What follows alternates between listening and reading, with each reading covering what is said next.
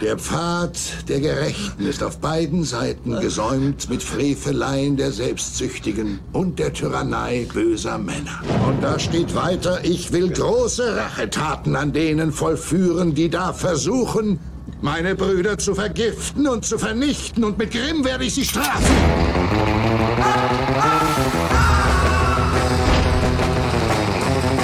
Weißt du, wie die äh, Quarter Pounder mit Käse in Paris nennen? Wie nennen die? Royal mit Käse. Sin Entertainment Talk, der Podcast des Entertainment Blogs. Mehr Fan Talk über Filme und Serien.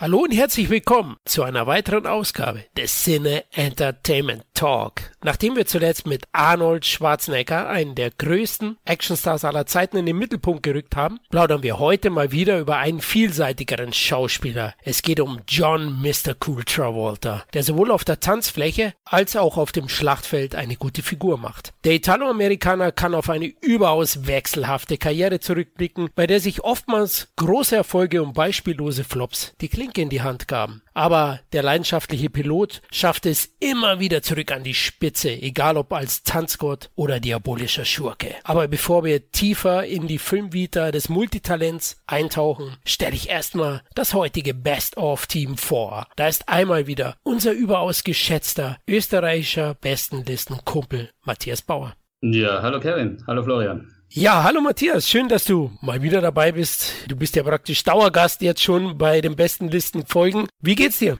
Du, ähm, muss sagen, bin zufrieden. Also äh, ich schreibe fleißig vor mich hin. Und äh, wir haben jetzt, also der letzte Roman ist so vor zwei, drei Monaten rausgekommen. Und im Moment konzentrieren wir uns eher so ein bisschen Drehbuch, äh, schreiben Fernsehkrimis, haben ein paar Serienkonzepte auf den Schreibtischen liegen, Schreibtischen vom Produzenten. Und äh, ja, sind einmal jetzt recht positiv für das ganze Jahr eingestellt. Und gesund sind wir auch, also wie gesagt, bin zufrieden. Sieh an, jetzt erobert ihr auch noch die Mattscheiben mit Fernsehkrimis.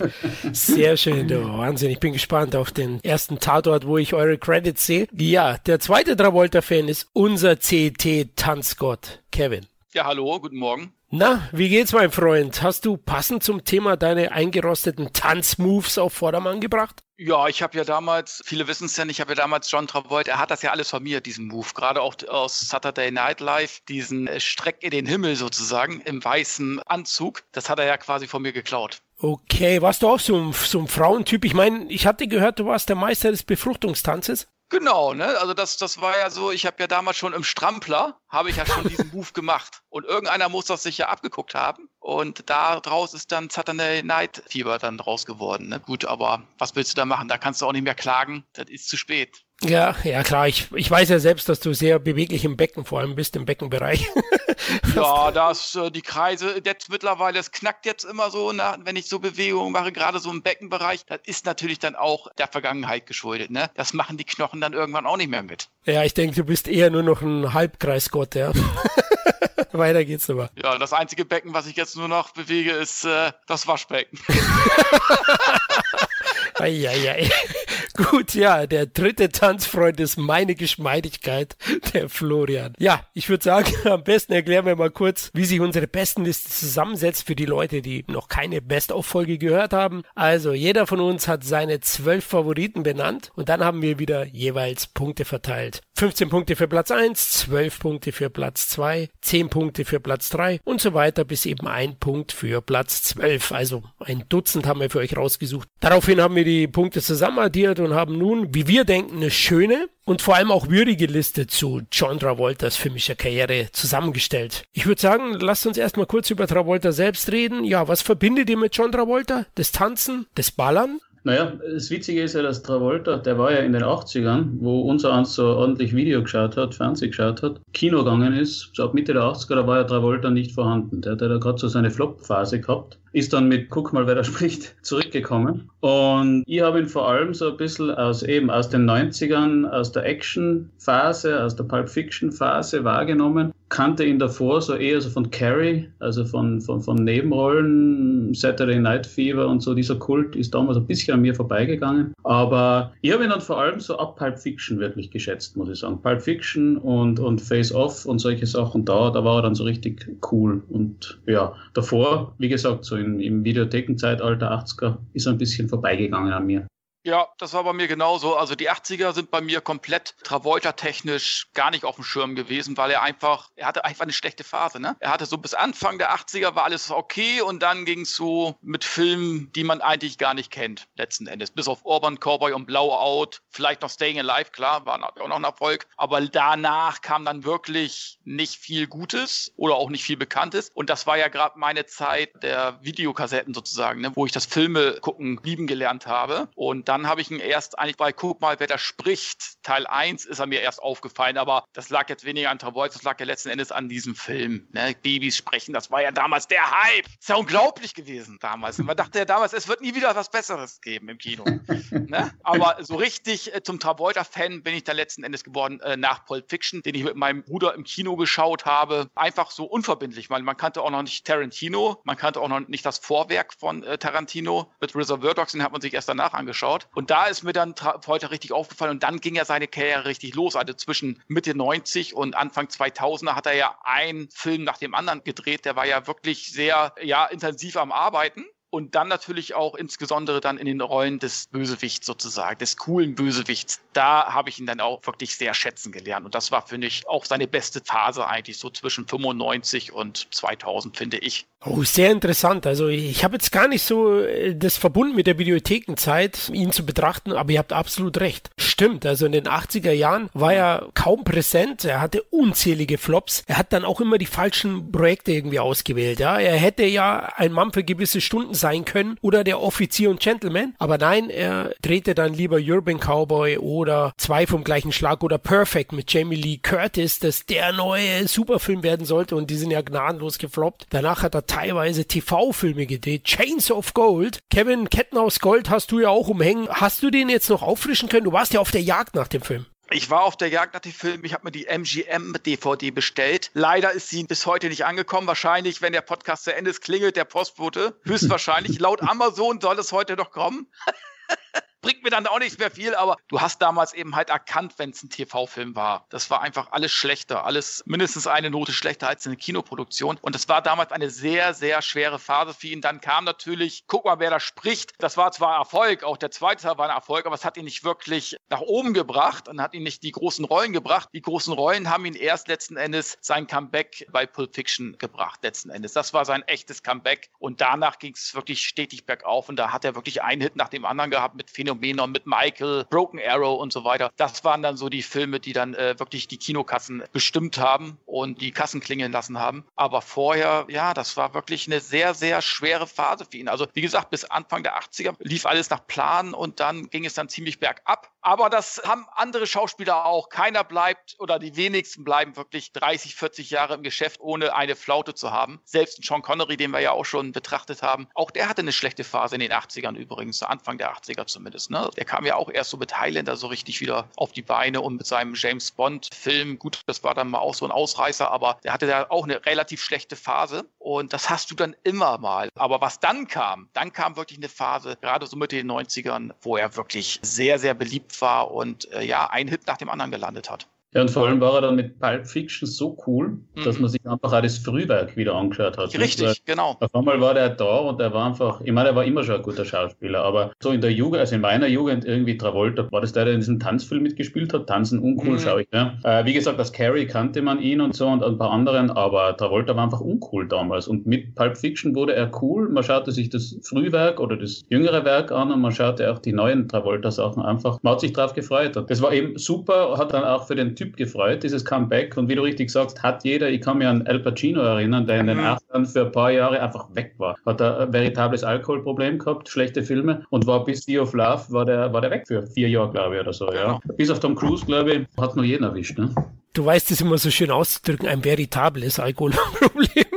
Sehr gut. Aber mit was ich Travolta selbst jetzt verbinde aus heutiger Sicht, ist echt ein gut aussehender Schambolzen. Der hat immer einen gewissen Charme. Ich habe einige Filme ja aufgefrischt im Zuge der Vorbereitung zum Podcast. Schnappt Shorty. Unglaublich geil, wie er da leichtfüßig und charmant dem einen oder anderen als Geldeintreiber einen auf die Nase gibt. Das sind große Qualitäten von ihm. Dann ist er sowohl ein begnadeter Tänzer als auch ein eben äußerst vielseitiger Schauspieler. In seinen ganz großen Comeback oder Erfolgen hat er immer das Tanzen mit eingebaut. Na, guck mal, wer da spricht. Im Kindergarten, glaube ich, tanzt er da, wenn ich mich nicht irre. Dann tanzt er eben in, in Grease und äh, Saturday Night Fever und in Pulp Fiction tanzt er ja auch. Ja? Also das kann er einfach erstklassig. Er ist sozusagen der Tanzgott der 70er und der Meisterschurke der 90er, würde ich ihn jetzt mal betiteln. Und er hat aber auch ein paar private Schicksalsschläge verkraften müssen, ist da schwer gebeutelt, hat sich da auch ein bisschen zurückgezogen Anfang der 80er. Also vielleicht liegt es auch an dem, dass er da den nächsten Schritt nicht gemacht hat, dass er da ein bisschen was auch ausgelassen hat. Da zeigt er auch ein paar Parallelen zu Keanu Reeves. Also John Travoltas erste Freundin ist ja an Brustkrebs gestorben. Kelly Preston ist zuletzt seine Ehefrau, langjährige, an Brustkrebs gestorben. Sein ältester Sohn ist an einem Schüttelanfall, Krampfanfall gestorben auf den Bahamas. Da hat er schon wirklich einige Schicksalsschläge verkraften müssen. Das ist schon hart. Aber ja, die 80er hat er irgendwie karrieretechnisch verschlafen. Also da hat er einfach auch die falschen Filme ausgewählt. Die Experten ist auch noch so eine Komödie mit Harry Cross, wenn man den so ausspricht. So eine Zeitreisekomödie. Aber immerhin hat er da Kelly Preston kennen und lieben gelernt. Also immerhin für das war die Rolle gut. Ja, John Joseph Travolta, am 18. Februar 1954 geboren in New Jersey. Mutter ist äh, halb Irin, Vater halb Italiener, Travolta. Also ja, ich habe ihn immer als Italo-Amerikaner gesehen, weil er eben diese Rollen hatte. Na? Also äh, Tony Manero heißt er ja in Saturday Night Fever. Und der ist bereits mit 16 mit dem Einverständnis seiner Eltern nach New York gegangen, hat die Highschool abgebrochen und wollte dort ein Star werden. Ist auf Tournee gegangen mit dem Musical Crease und hat dann seine erste Rolle mit 21 bekommen in der TV-Sitcom Welcome Back Cotta. Die lief von 1975 bis 79. Da hat er den Vinnie Barbarino gespielt und hat ihn recht bekannt gemacht. Kennt ihr die Sitcom vielleicht? Ich kann mich erinnern, in irgendeinem Stephen King Buch, in einem Frühen, wird sie mal erwähnt. Und ich kann mich erinnern, ich habe damals mir gedacht, aha, könnte interessant sein, sollte man sich mal anschauen. Aber das ist ewig her, habe ich natürlich nicht getan. Und hier und da habe ich mal drüber gelesen, aber es gibt sie bei uns ja, glaube ich, nicht wirklich. Das wäre mal interessant reinzuschauen, aber na, kennen tue ich sie nicht. Aber ja, hätte mich schon lange interessiert, aber, aber auch nicht so, dass ich es jetzt einmal äh, jetzt wirklich näher verfolgt hätte. Ja, aber was ein erster großer Erfolg, ganz recht. Mhm. Ja, ich würde es mal so betiteln. Ich habe nur ein, zwei Folgen gesehen. In Deutschland sind, glaube ich, nur 28 oder 29 Folgen von der Serie synchronisiert worden. Die liefen im ZDF 1980 und wurden dann 85 nochmal auf Sat 1 versendet. Und ja, die US-Version praktisch vom Fuck You Goethe oder Fuck You Goethe ist daran orientiert. Es geht um eine Problemklasse, die einen Lehrer nach dem anderen verschleißt und dann kommt der Herr Kotter, ein cooler Lehrer, ne, der die Sprache der Jugend spricht und der versucht eben diese Klasse auf Vordermann zu bekommen. Und Travolta ist einer von denen. Da sind verschiedene Ethnien drin. Ja, also der Italo-Amerikaner, der Afroamerikaner, der puerto-ricanische Amerikaner und die ist durchaus zeitlos, muss ich sagen, weil die Themen gibt's ja heute noch. Also leider eben gibt es nur 28, 29 Folgen. Das Ganze ist schon sehr auf Humor getrimmt, aber insgesamt gab's eben vier Staffeln und in den USA, ich glaube, 95 Folgen. Da ist er dann auch ausgestiegen. 79 war Ende. Also man sieht, Saturday Night Fever hat er sozusagen in der Pause gemacht von dieser Sitcom und das war eben 77, äh, wo er seinen Durchbruch hatte mit dem Doppelschlag nur Samstagnacht und Crease. Übrigens, Crease hat er unterschrieben schon für die Rolle, bevor Saturday Night Fever gedreht wurde. Ne? Und da hat er seinen Durchbruch gefeiert. Gut, ich würde sagen, jetzt hangeln wir uns anhand der zwölf gemeinsamen Titel, die wir benannt haben, durch seine filmische Karriere. Ich bin jetzt schon sehr, sehr gespannt auf eure Reaktion, denn Platz 12 ist echt schon mal ein Burner, ja. Sagt man heutzutage so schön. Es handelt sich um der schmale Grat mit acht Punkten, eine Nennung. Matthias auf Platz 5 bei dir, der Terence Malick Anti-Kriegsfilm,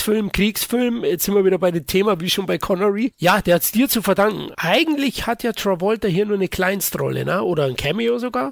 Ja, also jetzt, ich bin der Einzige, der den aufgesetzt hat. Das ist ja unglaublich. Ich reise ab.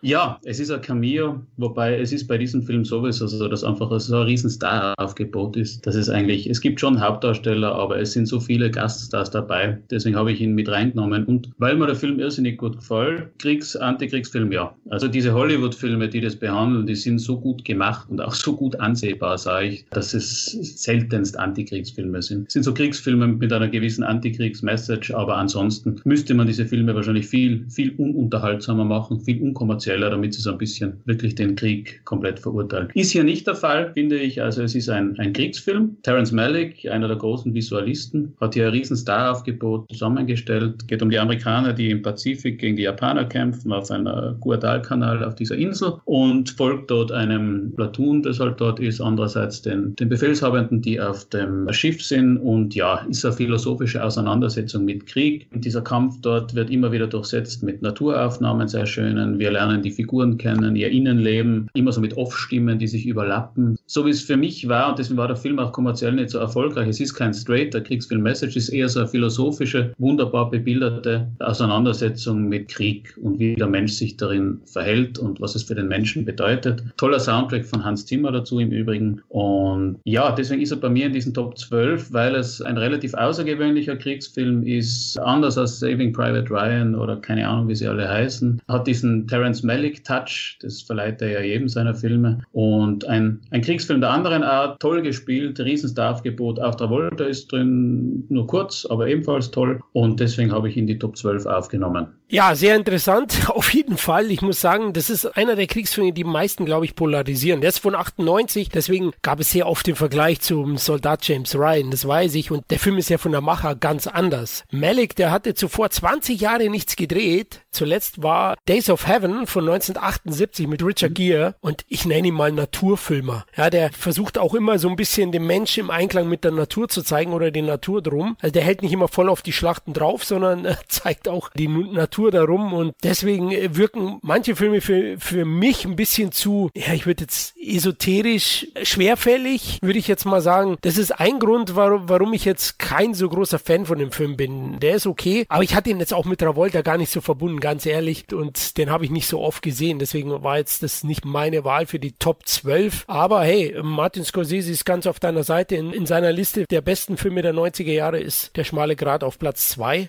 Also, der hat einiges an Anerkennung bekommen. Sieben Oscar-Nominierungen insgesamt, beste Regie unter anderem oder Drehbuchadaption. Keinen einzigen gewonnen zwar, aber nominiert muss man auch erstmal werden. Deswegen ja. Äh, manchmal kommt es mir halt so vor, als ob die Soldaten da einen William Shakespeare verschluckt hätten, weil was die da zum Teil von sich geben, ne, Zitate und so, das war mir halt irgendwie so ein bisschen fern von, von den klassischen Kriegsfilmen und war mir ein bisschen zu poetisch letztlich. Deswegen habe ihn jetzt aber auch nicht mehr aufgefrischt. Aber schön gefilmt ist er, keine Frage. Und die Star Power, George Clooney, sehen wir ja hier unter anderem auch die ist schon erstklassig. Kevin, bei dir der schmale Grat? Habe ich nie gesehen. Jetzt ist aber Schluss. Ja, ich, ich, ich kann es auch nicht erklären. Es gibt so gewisse Kriegsfilme. Ich gucke ja ansonsten gerne Kriegsfilme oder Antikriegsfilme, aber zum Beispiel Der schmale Grat hat mich irgendwie nie gereizt, weil ich den Regisseur irgendwie nicht so viel abgewinnen kann. Aber das soll auch jetzt nicht irgendwie, äh, also den müsste ich dann nachholen, um das zu bewerten. Ich finde zum Beispiel auch Apocalypse Now ist nicht mein Film. Ist so ein Film, den würde ich mir nie wieder angucken, weil er auch mir zu, ja, der geht mir zu tief einfach, was ja auch okay ist, aber es ist einfach nicht mein Fall. Aber das ist beim Schmalen Grad völlig okay. Also ich kann mich ja. erinnern, eben da mit meiner Frau angeschaut und die hat gesagt, das ist ja langweilig. und ich, ja, wie du gesagt hast, ja. Florian, der polarisiert komplett und der gefällt, gefällt nicht. Und vor allem eben, wenn man hier irgendwie einen straighten Kriegsfilm erwartet, kriegt man natürlich die Granate ins Gesicht, weil das ist der Film einfach nicht. Der geht ganz anders. Aber wenn man, wenn man, ja, wenn, das ist wirklich so, love it or hate it. Und da gibt es nichts dazwischen. Ja, aber hol ihn mal nach, äh, Kevin, weil er ist, ja. wenn man ungefähr weiß, was auf einen zukommt, und ich glaube, das war das Problem damals die Leute haben sich einen zweiten Private Ryan erwartet, einfach eben einen wirklich Star Power, actionmäßigen Kriegsfilm und da kriegen sie so ein bisschen eine meditative Auseinandersetzung mit Krieg, wenn man es jetzt so hochgestochen formulieren darf. Und das war natürlich eben dann sicher für die Hälfte der Kinogeher so, hä, was denn das? und die liefen ja auch relativ parallel, sage ich jetzt mal. Und da hat natürlich Private Ryan natürlich an Box Office gewonnen letzten Endes. Er war eben halt auch der actionreichere Film, allein der Anfang und so. Das hat halt die Massen ein bisschen mehr angesprochen, möchte ich es mal so sagen. Ne? Ne? Aber ich finde den schmalen Grad, wie gesagt, kann ich nicht bewerten. Ich zum Beispiel mag auch die Verdammten des Krieges. Das ist jetzt ja auch kein straighter Kriegsfilm. Aber den mag ich unheimlich. Ist für mich einer der besten Antikriegsfilme überhaupt. Vielleicht äh, mag ich auch dann den schmalen Grad, wenn das so in gleiche Richtung geht. Warum nicht? Aber wie gesagt, Apocalypse Now zum Beispiel, und da mögen mich jetzt wahrscheinlich viele Leute teeren und federn, ist nicht meins zum Beispiel. Apocalypse Now kann ich nicht viel abgewinnen. Zu Recht eigentlich. Du gehörst wie Brando da eingesperrt. dafür. Apocalypse Now ist, ist, ist der Blade Runner der Kriegsfilme, würde ich sagen. ja, aber jetzt. Ach du Scheiße, der Kevin wieder. Aber für einen schmalen Grab musst du dir ein bisschen Zeit mitnehmen, ne? Der geht so fast drei Stunden. der ist schon ein bisschen Boah, länger. Ich Urlaubstag beantragen dann, ne?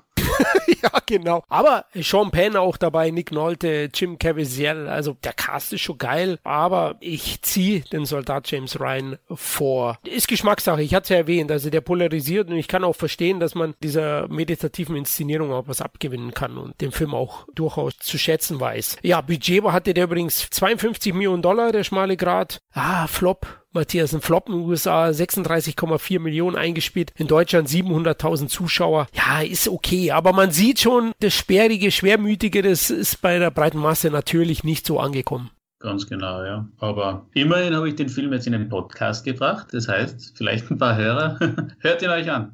Schaut ihn euch. Vorsicht, das ist ein schmaler Grad, auf den du dich bewegst.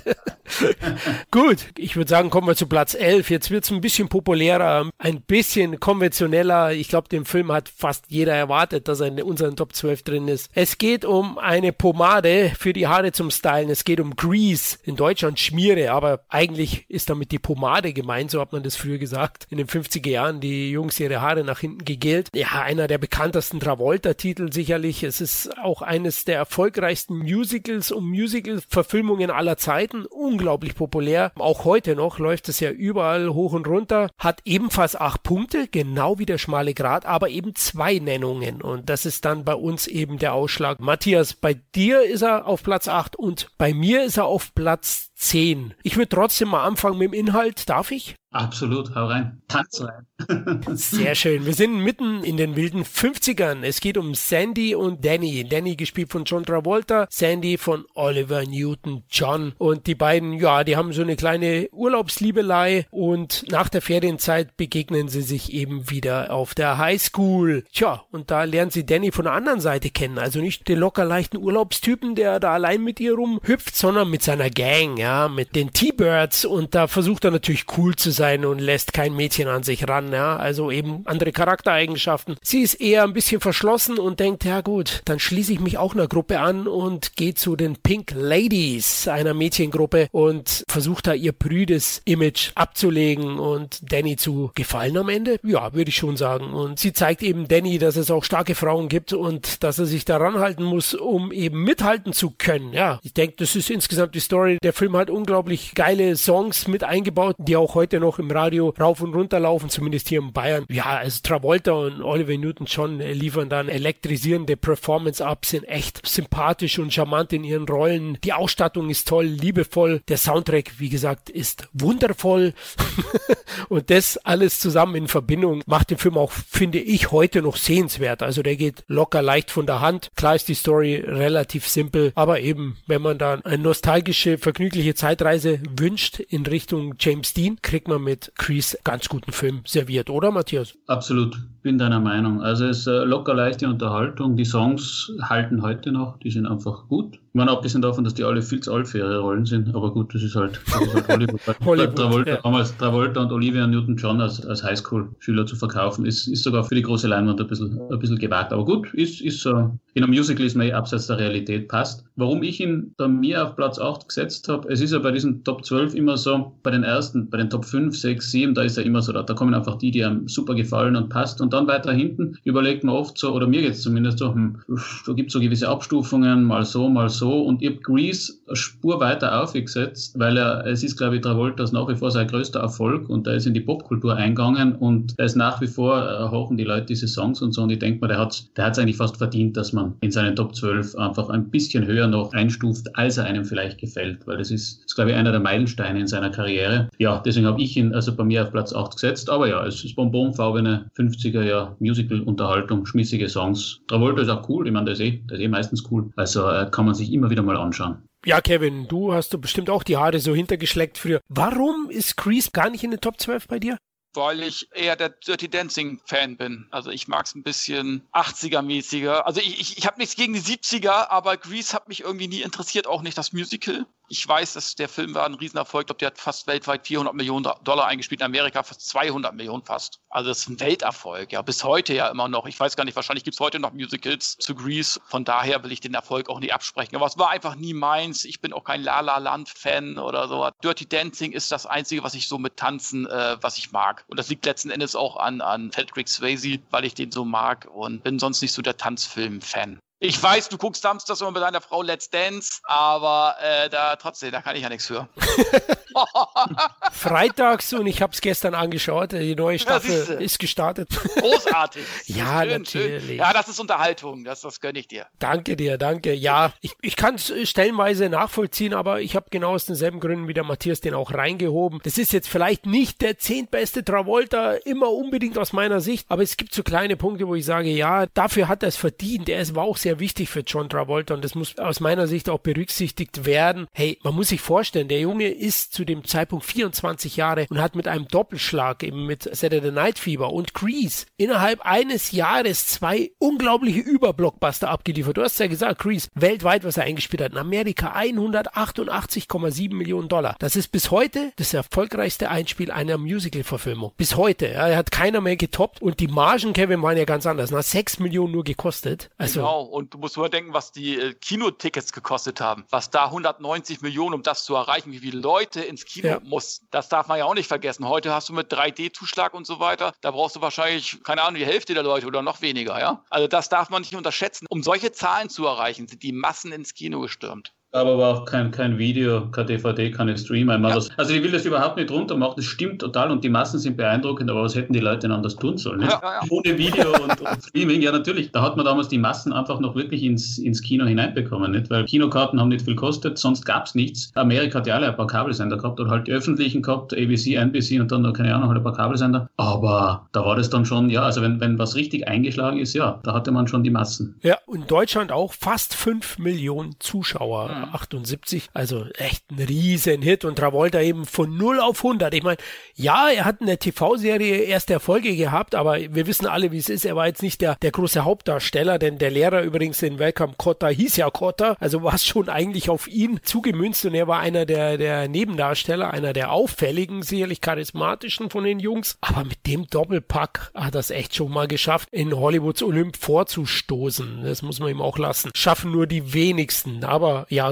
genau, Grease ist auch aus heutiger Sicht eben noch sehenswert. Kevin, probier's einfach mal, schmier dir was in die Haare, ja, und schau dir den Film an. Ja, ich mach das wie Steven Seagal. Ich nehme ein bisschen Schuhcreme und schmier mir die, mir die Haare und dann die, die, die ich noch hab. und dann, äh, ja, dann geht's los. Oder ich werde vorher hier so ein, mir so ein Eichhörnchen so schnappen auf, vom Baum, dann lege ich mir den auf den Kopf und dann, dann mache ich da ein bisschen Schmiere drauf. ein rothaariges. ja, ja, ja. Ich stelle mir gerade vor, ich glaube, du schaust aus wie der Al Pfeiffer, noch so drei Stück, ne? So drei nach hinten gegelt. Oh ja, ja, ja, ja. Nein, auch rübergekämmt. Die lasse ich mir ganz lang wachsen. Wie Baldi Man. Kennt ihr noch Baldi Man? Den lassen wir so, so als Scheitel so rüber. Ach du Scheiße. Da. Naja, das sieht richtig geil aus. Oh Gott. Eieiei. Komm, Schatz, äh, wühle in meinem Haar. In welchem? Eieiei. Kevin, Kevin. Aber zu Chris muss ich nur eins sagen. Natürlich, liebe Hörer, liebe Hörerinnen, ist der auch kitschig, brav und vorhersehbar. Ja, aus der Zeit. Der ist nicht so frech wie ein anderer Tanzmusikfilm von Travolta. Aber da kommen wir vielleicht später dazu. Ja, jetzt geht's ab auf Platz 10. Und jetzt wird schon actionreich. Wir springen einige Jahrzehnte nach vorne. Chris war ja 78. Jetzt kommen wir ins Jahr 2001. Passwort Swordfish ist auf Platz 10 gelandet. Hat auch 8 Punkte genau wie die anderen beiden zuvor, aber er hat drei Nennungen. Er war bei jedem von uns in seinen Top 12 und bei mir tatsächlich am höchsten platziert auf Platz 9, bei Kevin und Matthias jeweils auf Platz 11. Ja, dann fange ich mal wieder an, ich arme Sau. Kurz Handlung, ja, es geht um den meisterhaften Hacker Stanley Jobson, gespielt von Hugh Jackman. Der bekommt den Auftrag von dem zwielichtigen, aber äußerst mächtigen Spion Gabriel Shear, gespielt von John Travolta, eben für ihn was zu hacken, weil der plant einen Heist, einen Banküberfall und möchte da Millionen abzwicken für seine idealistische Idee, dem Terror mit Terror zu antworten. Und Hugh Jackmans Motivation in dem Film ist am Ende das Sorgerecht für seine Tochter, dass er einklagen will. Ja, ist ein bisschen weit hergeholt, aber er macht's. Egal. Ja, Swordfish damals im Kino gesehen, 2001. Das war ja die Phase, wo Travolta eben durch die 90er schon als, vor allem als suffisanter, charmanter Schurke Hollywood unsicher gemacht hat. Und hier spielt er eben auch ein. Und er ist großartig, er ist in Höchstform. Und ist auch das große Pfund des Films, obwohl da gibt's noch zwei andere kleinere Pfunde, na Kevin, die damals sehr durchs, gab's schon Internet? Ja, gab's schon, sehr durchs Netz gegangen sind. Ne? Ein echter Seegrund waren diese zwei. Bären, würde ich sagen. Nee, einen Bären, Bären konnte man nicht sehen, aber Bären meine ich mit E.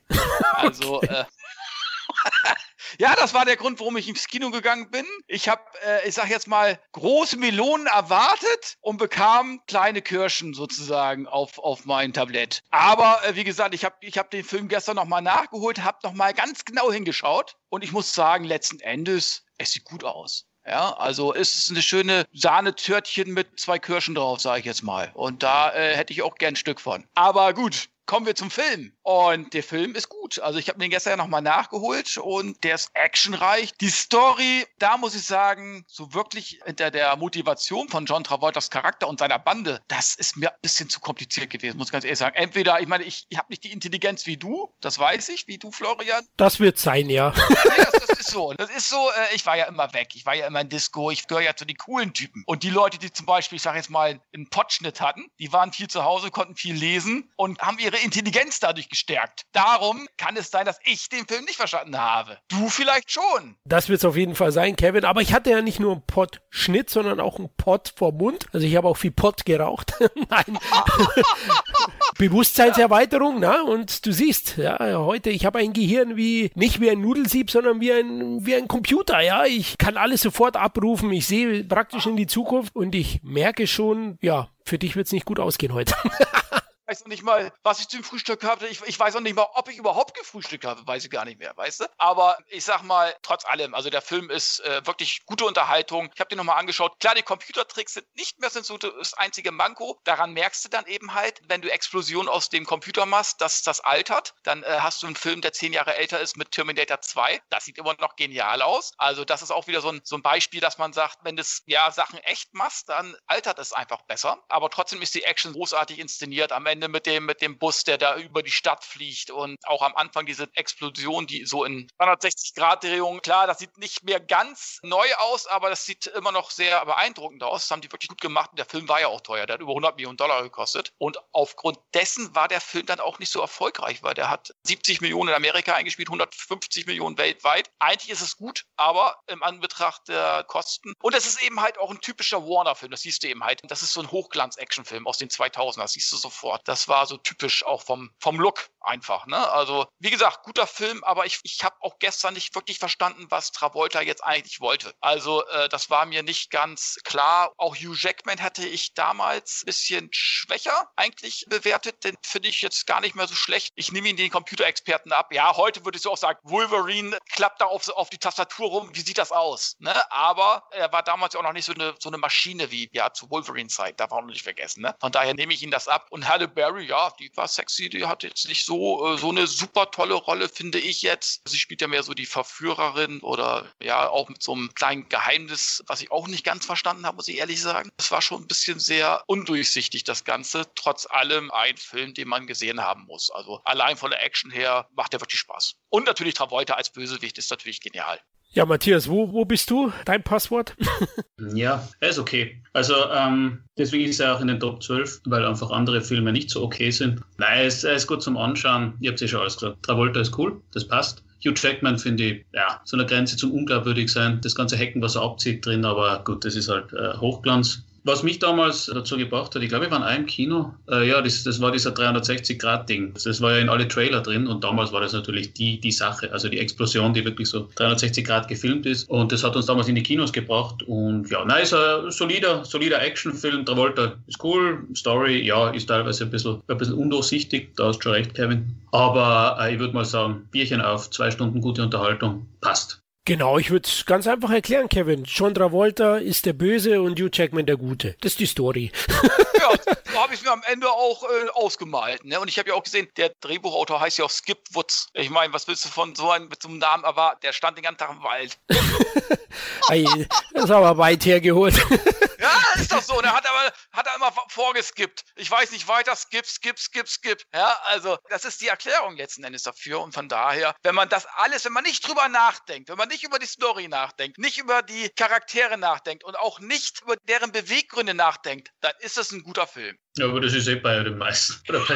Hollywood, Hollywood Actionfilme glänzen ja jetzt nicht immer über Story oder über Charaktere. Nicht? Da muss es halt wummen und das ist bei dem Film. Wird fast dann einer von den letzten Travolta Actionfilme, wo es gepasst hat, oder? Weil danach kommt ja nicht mehr so viel. Also so, weil er, wie du gesagt, er war jetzt nicht so erfolgreich, weil er so teuer war, aber immerhin 100 Millionen Dollar. So und das war schon okay, aber danach so nach Swordfish, glaube ich, kommt nicht mehr so viel. Dann ging schon abwärts eigentlich. Das ging dann schon, ja, das heißt, er hat dann zwar noch große Filme gemacht, aber das waren alles keine Erfolge mehr. Ich muss ja auch sagen, er hat in den 90ern zwar viele Erfolge gehabt, aber er hat auch viele Filme gehabt, die relativ teuer waren und entsprechend nicht das eingespielt haben, wie zum Beispiel Zivilprozess oder mit aller Macht zum Beispiel. Das waren alles Filme, die sehr teuer waren und nicht entsprechendes Geld eingespielt haben. Ja, vor allem actionmäßig. Also Wild Hogs und so kam ja danach noch, ja, aber so actionmäßig ja. war es so mit Swordfish und davor Face Off und so, da, da war, dann, war dann schon mal Sense, ja. Oh, da werden euch unsere Top 12 eines Besseren belehren, nämlich gleich auf Platz 9. Aber wir kommen gleich dazu, denn der Film ist wesentlich später entstanden und ist ein Actionfilm. Oh. Ja, ich bin selbst überrascht, aber er ist eben auf Platz 9. Kurz nochmal zu Swordfish, also ihr habt es ja auch gesagt, visuell finde ich, ist er schon recht ansprechend inszeniert. Also dieser 360-Grad-Shot ist schon geil bei dieser Splittergranate. Ne? Also Travolta hat ja jeder Geisel so einen Sprenggurt umgelegt und sobald sie aus, aus dieser Bank rausgezogen werden, geht dieser Sprenggurt los und ja, zwei übereifrige Spezialkommando-Polizisten ziehen einer der Geisel raus und ja, und da passiert das eben auch und geiler Shot, gibt wirklich gute Action und der Cast ist geil. Also Hell und ihre Barry ist dabei, ne? also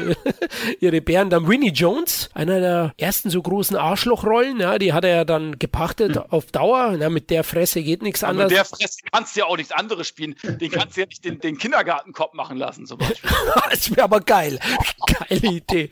Ja, dann Don Cheadle, noch nicht so bekannt zu der Zeit, ja, Traffic, hat dann später wesentlich mehr Rollen bekommen, spielt auch mit und Sam Shepard spielt mit, also der Cast so drumrum ist auch sehr gut und der Regisseur hat einen ordentlichen Job abgeliefert. Dominic Senna hat davor California gemacht mit Brad Pitt, der war sehr anerkannt bei den Kritikern und nur noch 60 Sekunden mit Nicolas Cage hat er auch gemacht. Den finde ich auch ganz gut. Also hatte eine ganz gute Phase der Dominic Senna, aber Passwort Swordfish letztens klassisches Style over Substance Action Kino würde ich es mal betiteln. Übrigens, wir haben alle in Travolta gerade gelobt. Für die Rolle war er tatsächlich für die Goldenen Himbeere nominiert. Also für mich unfassbar. Das kann ich ja nicht da. Also, da, also sorry. Also allein der Monolog am Anfang des Films ist doch schon Gold. Richtig, genau. Ja, mit welcher Arroganz er da auch spricht. Ja. Ne? Also es ist herrlich, ja, wie er, wie er sich überlegen fühlt. Ne? Keiner kommt dran. Ich kann es ehrlich gesagt auch nicht nachvollziehen, außer man will wieder einen großen Namen irgendwie bloßstellen. Denn das unterstelle ich eben dem Veranstaltern auch immer damit, Presse zu machen. Das ist definitiv so. Trotzdem schöner Hochglanz-Action. Na, übrigens, Kevin, noch dazu, die deutsche Film- und Medienbewertung in Wiesbaden hat dem Film das Prädikat wertvoll verliehen. Ne? So, da ist er dann in einer wirklich schönen äh, Gesellschaft mit Filmen wie Rambo 3 und Der Name der Rose. Also, Stimmt, ja. Ja, die haben Geschmack. Absolut, ja. Wollen wir jetzt eine Trilogy damit zusammenstellen? Nee, glaub nicht. eine Box, äh, dass sie eine Box, DVD-Box rausbringen mit allen Filmen, die die Auszeichnung bekommen haben. Da hast du doch eine super geile Mischung. Rambo 3, Name der Rose, keine Ahnung, Bibi äh, und Tina oder was ich was da noch alles drin ist. Hundertprozentig. ja, genau. Ja, die Zahlen hast du erwähnt. In Deutschland, Kevin, wie viel hat er dann da gemacht? Da war er auch nicht unerfolgreich. Um die 850.000 Zuschauer hat er in Deutschland gehabt. Das war gut. Ich war einer davon. Rabeuter war eben halt auch ein Name zu der Zeit. Genau. Und ja, 2010 war er anscheinend immer noch ein Name für die Action-Fans und für uns drei, denn auf Platz 9 ist From Paris with Love. Hallo, ich höre es zirpen. Tatsächlich, ja. Er hat eine Nennung und die eine Person, ich meine, wir wissen es alle, wer es ist, liebe Hörer. wir wissen es alle. Die hat den auf Platz 4 gesetzt. Dieser wahnsinnige Typ, der Tanzgott Kevin Zindler.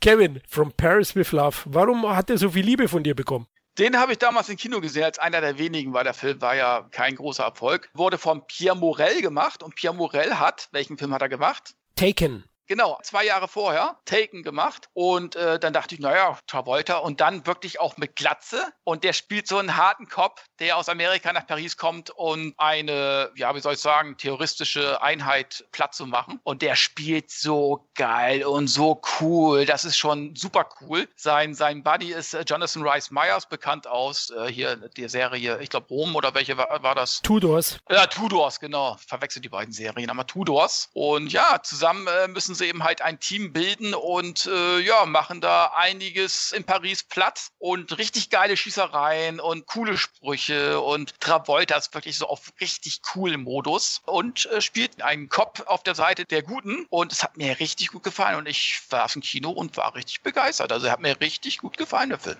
Okay, Franco Actioner, zu der Zeit ja ganz groß. Ne? Luc Bessons Firma hat ja viele Hollywood-Stars dann nach Europa gelockt und dank Taken sind die auch alle gekommen und dem großen Paycheck. Ähm, aber ja, From Paris with Love war nicht ganz so erfolgreich. Bei uns eben neun Punkte dann, Kevin. In Deutschland 172.000 Zuschauer, USA 24 Millionen Dollar eingespielt, aber 52 Millionen gekostet. Ich finde ihn nicht schlecht. Also ich möchte jetzt gar nicht sagen, ob der jetzt viel schlechter als Swordfish ist. Lass ich jetzt mal dahingestellt und John, die Bazooka Travolta, der läuft ja auch mit der Bazooka rum, der ist schon richtig spielfreudig und es macht Spaß, aber inhaltlich ist es schon eine laue Luftnummer. Ich weiß nicht, wie es der Matthias sieht. Er ist dafür, den Zindler mal rauszukicken hier. Hat sich die angeschaut?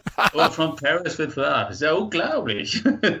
Kevin. Aber, aber der ist doch gut, der macht doch Spaß. Das ist doch wirklich so ein, so ein Film. Das sind 90 Minuten Action. Dann hast du doch so eine Hintergrundgeschichte mit der Partnerin von äh, Jonathan Rice Myers, die ja letzten Endes sich als terroristische Schläferin herausstellt. Also, das ist doch ein schöner Actionfilm. Ich weiß gar nicht, was ihr habt. Na, also ich muss auch sagen, mir er einfach. Und ich habe sonst ein Herz für so Euro-Action. Also das passt schon seit ähm, Transporter und Kiss of the Dragon. Da hat es ja super Filme gegeben damals, Anfang der 2000er. Und, und Taken und so weiter passt schon, aber, aber From Paris with Love, nein. Also der hat, mir, der hat mir überhaupt nicht gefallen. Der war irgendwie belanglos und Inhalt auch nicht. Und man, mir hat der Travolta nicht gefallen in dem Film. Also da muss ich echt sagen, trotz großem Herz für Action und auch für B-Action, na, da hat für mich nichts, nichts gestimmt. Also da nein, Cap. Nein. Aber, nein. aber allein, der, allein der, der Charaktername von Travolta, Charlie Wax, dann siehst du seine Frisur und dann kannst du eins und eins zusammenzählen. Ne, der hat seine Frisur gewachst und schon haben sie den Namen. Also ich kann mir richtig vorstellen, wie sich der Drehbuchschreiber Gedanken gemacht hat. Hm. Der hat ihn Charlie Wex genannt, wusste ganz sofort, okay, Travolta zahllos hier in dem Film. Das wusste der alles, während er sich das Ganze zusammengeschrieben hat. Auch sein Partner heißt James Reese. Reese, hier ganz bekannt hier aus Terminator. Eieiei, ich glaube, jetzt kommen wir, kommen wir in den Schmarrn rein, sagt man bei uns. Kevin, mach mal eine Pause. Schau mal wieder ein paar anspruchsvolle Filme an von Dolly Buster oder Gina Wild. Dass er dir nicht gefallen hat, Florian. Also, dass Matthias dir nicht gefallen hat. Okay, okay, das, So. das kann ich doch verkraften. ja, da ist nur eine Hälfte, eine Hälfte von mir gelähmt. Aber dass du mir auch noch ein Messer in den Rücken stichst, das ist äh, der größte Verrat von allen. Ja, ich spiele die Dame in dem Film sozusagen. Nein, der ist okay. Also ob er jetzt viel schlechter ist als Swordfish. Swordfish ist ja auch kein Meisterwerk. Wir kommen ja noch zu den Meisterwerken zum Glück auch von Travolta. Aber bei dem, der war auch, Matthias hat's gesagt, der war für mich auch belanglos. Er ist wenigstens kurzweilig, geht 90 Minuten. Das ist aber immer gefährlich, wenn man das als Stärke heraushebt. Ah ja, der, der ist schon okay, aber für mich jetzt weniger erinnerungswürdig. Da war Swordfish halt aufgrund der Bären und der Explosionsszene erinnerungswürdiger. Und Travolta hat auch die geilere Frisur in Swordfish. Ja, die Frisur hat er auch noch mal in äh, Punisher, meine ich, gehabt, die gleiche Frisur. Hat er das, dieselbe äh, Perücke noch mal aufgesetzt. Gott, bist du boshaft.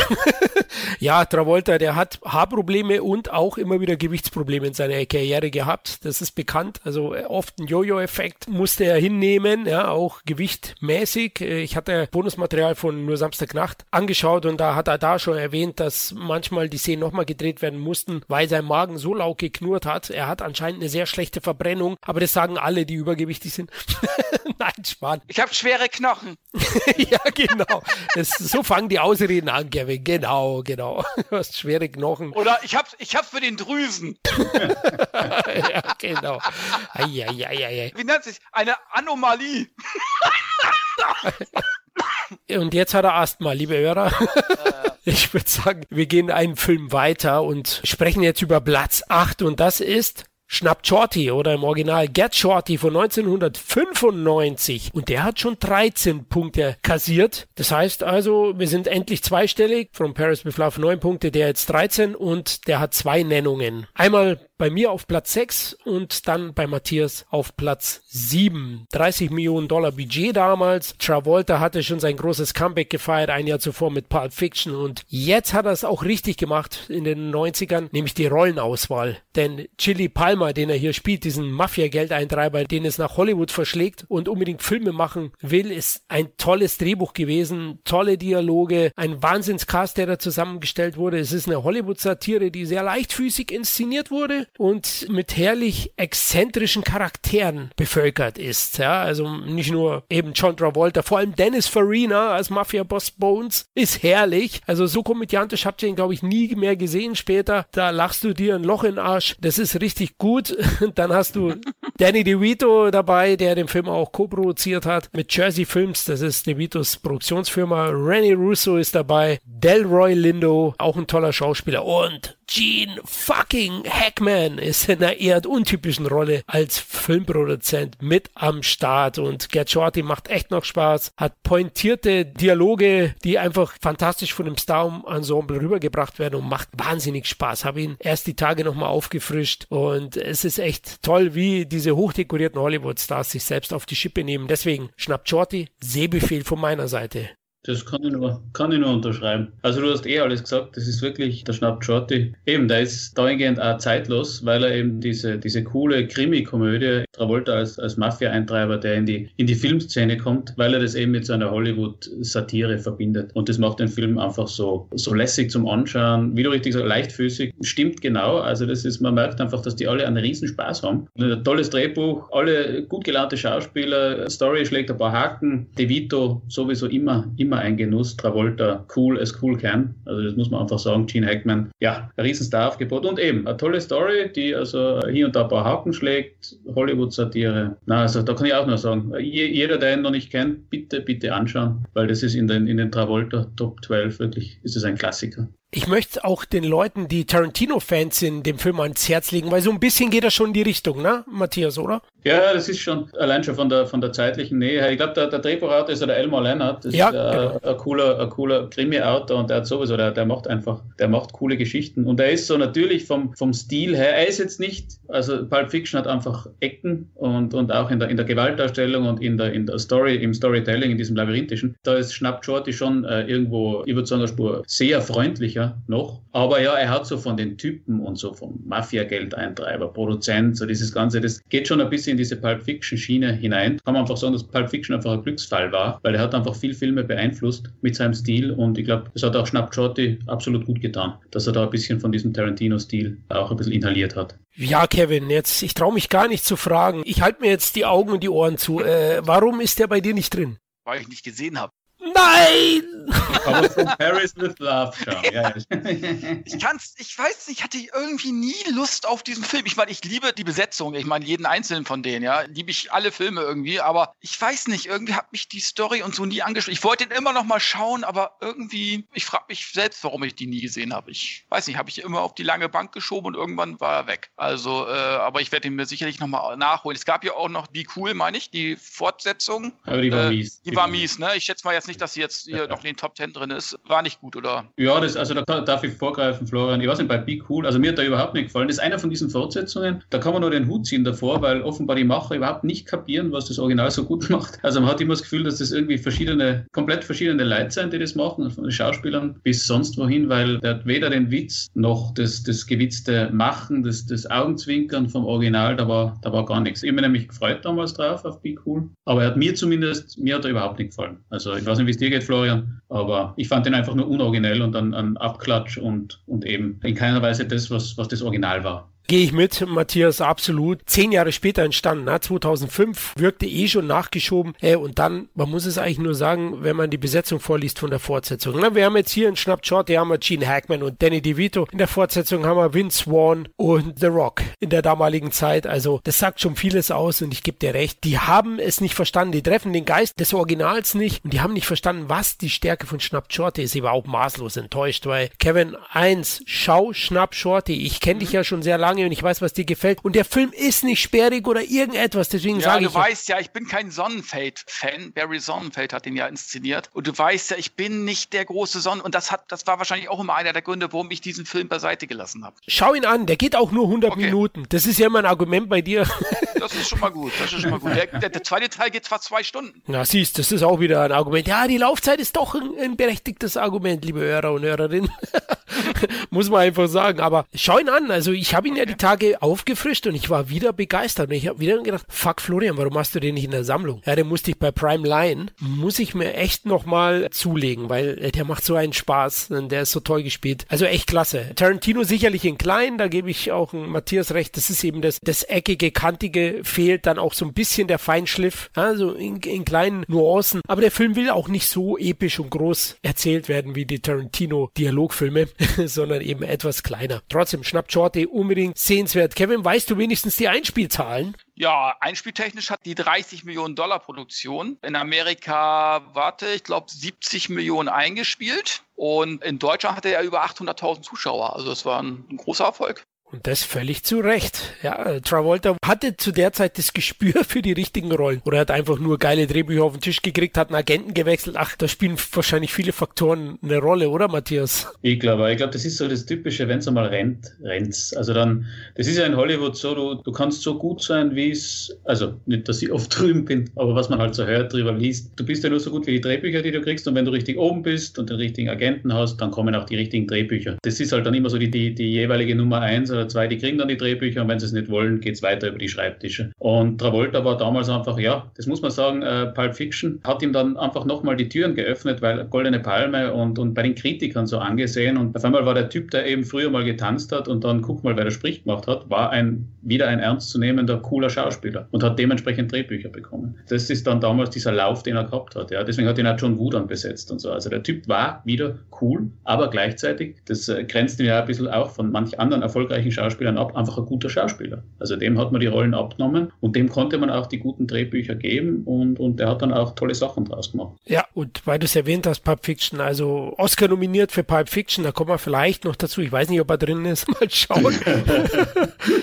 Aber eben für Schnapp Shorty hat er zudem einen Golden Globe erhalten als bester Hauptdarsteller Comedy Musical. Also die Awards äh, waren ihm auch treu zu der Phase. Also er hat wirklich auch toll abgeliefert, dann, wie du es gesagt hast. Auch gut gespielt, ja. Deswegen hat man ihm dann die Rollen letztlich auch gegeben, weil es haben sich sicherlich ein paar mehr auf solche Top-Rollen beworben. Ja. Da war Travolta nicht der Einzige. Kommen wir zu Platz 7. Oh, jetzt gibt's einen zeitlichen Sprung. Wir waren in den 90ern, jetzt geht es zurück in die 70er. Oh, oh, oh, es wird spannend. Es ist recht gruselig. Der Satans jüngste Tochter besucht uns nämlich auf Platz 7 von 1976. Carrie, 14 Punkte insgesamt. Eingestrichen ein Punkt mehr also wie Schnapp Shorty. Und ja, zwei Nennungen. Bei Matthias auf Platz 4, deswegen darfst du da jetzt gleich starten. Und bei mir auf Platz 8. Ja, Kevin ist ja ein Hosenschisser, der schaut keine Horrorfilme. Matthias, Carrie, warum so weit oben bei dir? Ah, super. Das freut mich, dass er äh, so weit oben jetzt von uns beiden ist. Ja, Carrie, also großer Horrorklassiker aus den 70ern. Ähm, Carrie war der erste Erfolg von Stephen King als Buch und dann auch hat der Erfolg des Films, das Buch auch und die Karriere von King dann nochmal beflügelt. Film geht um eine, eine Außenseiterin mit, mit telepathischen Kräften, die sozusagen dann die Kleinstadt, in der sie wohnt und in der sie immer ge, gedisst, in dieser Kleinstadt sich dann quasi blutig an all ihren Unterdrückern rächt. Travolta hat eine Nebenrolle, super Nebenrolle als schmieriger Freund von einer der Schülerinnen, die Carrie Böses will. Und, und also ist so richtig schön, auch ein bisschen schmierig, aber trotzdem der Pantoffel von seiner hübschen Freundin spielt hier toll. Warum er bei mir so weit oben ist, obwohl Travolta nur eine Nebenrolle hat, weil mir der Film immer noch so gut gefällt. Das ist für mich einer der ganz großen 70er Horrorklassiker, nicht nur 70er, sondern überhaupt All-Time-Horrorklassiker. Brian De Palma hat, hat Regie geführt und äh, visuell super, also die typischen, den, den De Palma-Touch mit Splitscreen und tollen Kameraeinstellungen und einfach allem. Toll gespielt, Sissy Spacek spielt die Hauptrolle, die Mutter Pippa Laurie oder wie man sie ausspricht, wie auch immer, spielt ihre, ihre religiös-fanatische Mutter, das auch super. Dann die Nancy Allen spielt eine eklige Highschool-Schülerin, die Travolta dann als Freund hat. Und ja, also insgesamt kann man sagen, top besetzt, top visuell inszeniert, wirklich gruselig, ein Spitzenende und natürlich auch irgendwo ein, ein Meilenstein, sowohl für Stephen King damals als auch für De Palma und alle anderen, die drin mitgespielt haben. Also ja, da kann ich sagen, ganz großer Horrorklassiker und auch Travolta ist spitze drin. Ja, sehe ich genauso. Also bei mir eben auf Platz 8. Nicht ganz so weit oben wie bei Matthias. Ich finde ihn ein bisschen unbequem. Der ist ja lange ein Drama, ja, ein Jugenddrama. Es ist wirklich auch hart, was Carrie über sich ergehen lassen muss, auch aufgrund ihrer Mutter, die sie dann unterdrückt. Das baut der Film sehr, sehr gut auf und bis es dann am Ende förmlich in einem riesen Blutbad endet. Das Bild von Carrie blutüberströmt, das ist ja auch in die Popkultur eingegangen und finde den auch sehr, sehr gut. Also einer der besten Horrorfilme der 70er Jahre definitiv und wie du erwähnt hast, das ist ein Meilenstein für King gewesen. Ja? Da war er überall auf dem Radar nach dem Film, weil es ein Erfolg war, es ist eine Stephen King Story und kann auch nur sagen, schaut den an, Leute, der ist auch recht zeitlos, klar, ein, ein 70er Style drin, aber es ist auch, ich würde mal sagen, Schauspielkino, toll gespielt, Sissy Spacek als Carrie und Piper Laurie als ihre Mutter waren jeweils Oscar nominiert 1977. Da sieht man schon, die haben echt große Leistungen abgeliefert. Ja, und der Palmer, der hat so eine Klasse, der Typ, technisch, visuell, erstklassig umgesetzt. Die Splitscreen-Technik ist ein echt ein sehr raffiniertes Stilmittel, das den Film dann auch eben aus optischer Sicht absolut sehenswert macht. Travolta eben eine kleinere Rolle, aber war schon auch wichtig für ihn. Er war ja vorher nur in Sitcoms und hier zeigt er dann, dass er auch anderes kann. Kevin, ich traue mich mal wieder nicht fragen, aber ich weiß, du hast ihn gesehen. Warum kam er nicht so in die Top 12 bei dir? Hast nicht so mit Travolta verbunden? Genau, das war so der Grund. Ja, sehe ich jetzt nicht so als klassischen Travolta-Film, finde aber gut, dass er drin ist, weil der Film selber ist natürlich verdient, auch genannt zu werden. Es ist ja auch ein Travolta-Film, aber für mich eben halt kein typischer. Und es war ja auch ziemlich am Anfang seiner Karriere, aber trotzdem, also da gebe ich euch beiden auch absolut recht. Es ist ein fantastischer Horrorfilm. Für mich zählt er wahrscheinlich zu den drei besten Horrorfilmen der 70er neben Das Omen und Exorzist. Und Sissy Spacek hat natürlich genial gespielt. Also es war vielleicht sogar die Rolle ihres Lebens, würde ich schon fast sagen. Aber auch Travolta, finde ich, hat er wirklich sehr gut gespielt. Da hast du schon die Ansätze gesehen, dass er wirklich sehr guter Schauspieler ist. Und äh, ja, und gerade das Ende, das hat mich auch als Kind so ein bisschen verstört. Das war doch so, wo die Hand am Ende rauskommt aus dem Grab, oder wie war das noch? Aus dem, aus dem. Uh, hast du es gespoilert? Jetzt. Ah, Leute, es tut mir leid, dass ich jetzt einen 45 Jahre alten Film, so alt wie ich bin. Aber der kam dann irgendwann nachts irgendwie, da waren die Eltern nicht da, da habe ich mit meiner Schwester, war ich, weiß ich dafür heute alleine und dann kam der nachts irgendwie um 0 Uhr auf ARD oder so, samstags. Und da habe ich mir angucken, das Ende hat mich verfolgt, genauso wie diese Fock damals, diese Hakenhand. Also das werde ich nie wieder vergessen. Äh, und von daher, der hat mich schon ein bisschen geprägt, muss ich sagen, der Film. Ich finde auch das Remake mit Claire Moritz, finde ich, hat sie gar nicht schlecht gespielt, aber ist natürlich, ja, auch eigentlich letzten Endes ein unnötiges Remake gewesen, muss ich sagen. Ja, auch nie so intensiv, glaube ich, wie ja. Original. Aber weil du es erwähnt hast, dass du immer heimlich Filme geschaut hast, war für deine Mutter schon hart. Ich, ich schätze, die durfte immer nur die Unterhosen waschen bei dir. die waren dann wieder voll. Irgendwas hat er wieder angeschaut.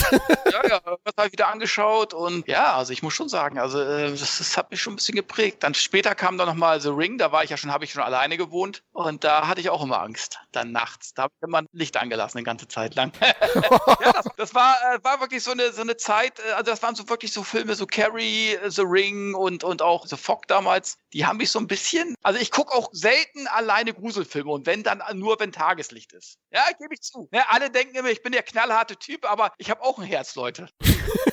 Aber es ist, es ist lustig, es ist lustig, dass du, also bei mir war bei Carrie komplett gleich wie bei dir. Abend geschaut im Wohnzimmer, ich weiß es noch, dunkel, Eltern schlafen, ich da unten mit Kopfhörer Carrie geschaut und war eh schon schrecklich, war eh schon schrecklich genug, alles miteinander, aber dann das Ende, das hat mich wirklich ständig, ich glaube, von der Couch gefetzt. Also ich war, war irgendwie schon so, der Film ist jetzt fertig und dann kommt das Ende, echt von der Couch geflogen. War damals, glaube ich, keine Ahnung, 14 oder sowas. Der hat mich auch getroffen. Ja, da bin ich dann hinauf ins Zimmer über die dunkle Stiege so auch geschlichen und so. ich glaub, und damals äh, hast du auch nicht damit na. gerechnet. Heute weißt du ja, am Ende kommt noch irgendwas, irgendwas taucht auf oder heute rechnest du ja mit sowas. Aber damals, ja. das war das einfach völlig, da hast du einfach nicht mit gerechnet. Also also das war einfach absolut ein, ein Schock. Ja, und diese, das, es gab ja, also wenn ich mir richtig so im, im Horror-Klassiker-Kanon, da, da solche Schock-Endings mhm. gab es das nicht. Also es ist dann später eben, später 80er Jahre ist das schon, aber so in diesen Hochglanz, wirklich Studioproduktionen, da war es vielleicht beim Omen, dass es ein unheilvolles Ende ja. ist, beim ersten Omen, das passt. Aber, aber also wirklich ein Schock-Ending nochmal, das war damals äh, neu. Also da war Carrie, glaube ich, sicher der Erste, der sowas ja, der sowas verwendet hat. Ja, mhm. gleich wieder anschauen. Alle Hörer anschauen, anschauen, anschauen. Unbedingt, ja. Budget übrigens 1,8 Millionen Dollar hat er damals gehabt. Ja klar, 70er war alles noch wesentlich günstiger. US-Einspiel 33,8 Millionen. Deutsche Zahlen habe ich jetzt keine gefunden, aber war schon ein Riesenhit. Weiß man aber, sonst wäre jetzt nicht so in die Popkultur eingegangen. Ich hatte ein bisschen Glück. Ich habe den, glaube ich, erst mit 18 oder 19 gesehen. Da hat es mich nicht mehr so mitgenommen wie euch. Bei mir war das ja eher Tanz der Teufel oder The Fog. Oder die Geschichten auf dem Schulhof über irgendwelche Zombie-Filme, die alle eigentlich echt sind und auf einer italienischen Insel gedreht wurden. Super. Aber, aber wenn du den mit 18, 19 gesehen hast, dann hast du den ja noch im Kino gesehen direkt, oder? Puh, Kevin, das ist jetzt wieder, liebe Hörer, nein, ich bin nicht 100. Live aus der Rente.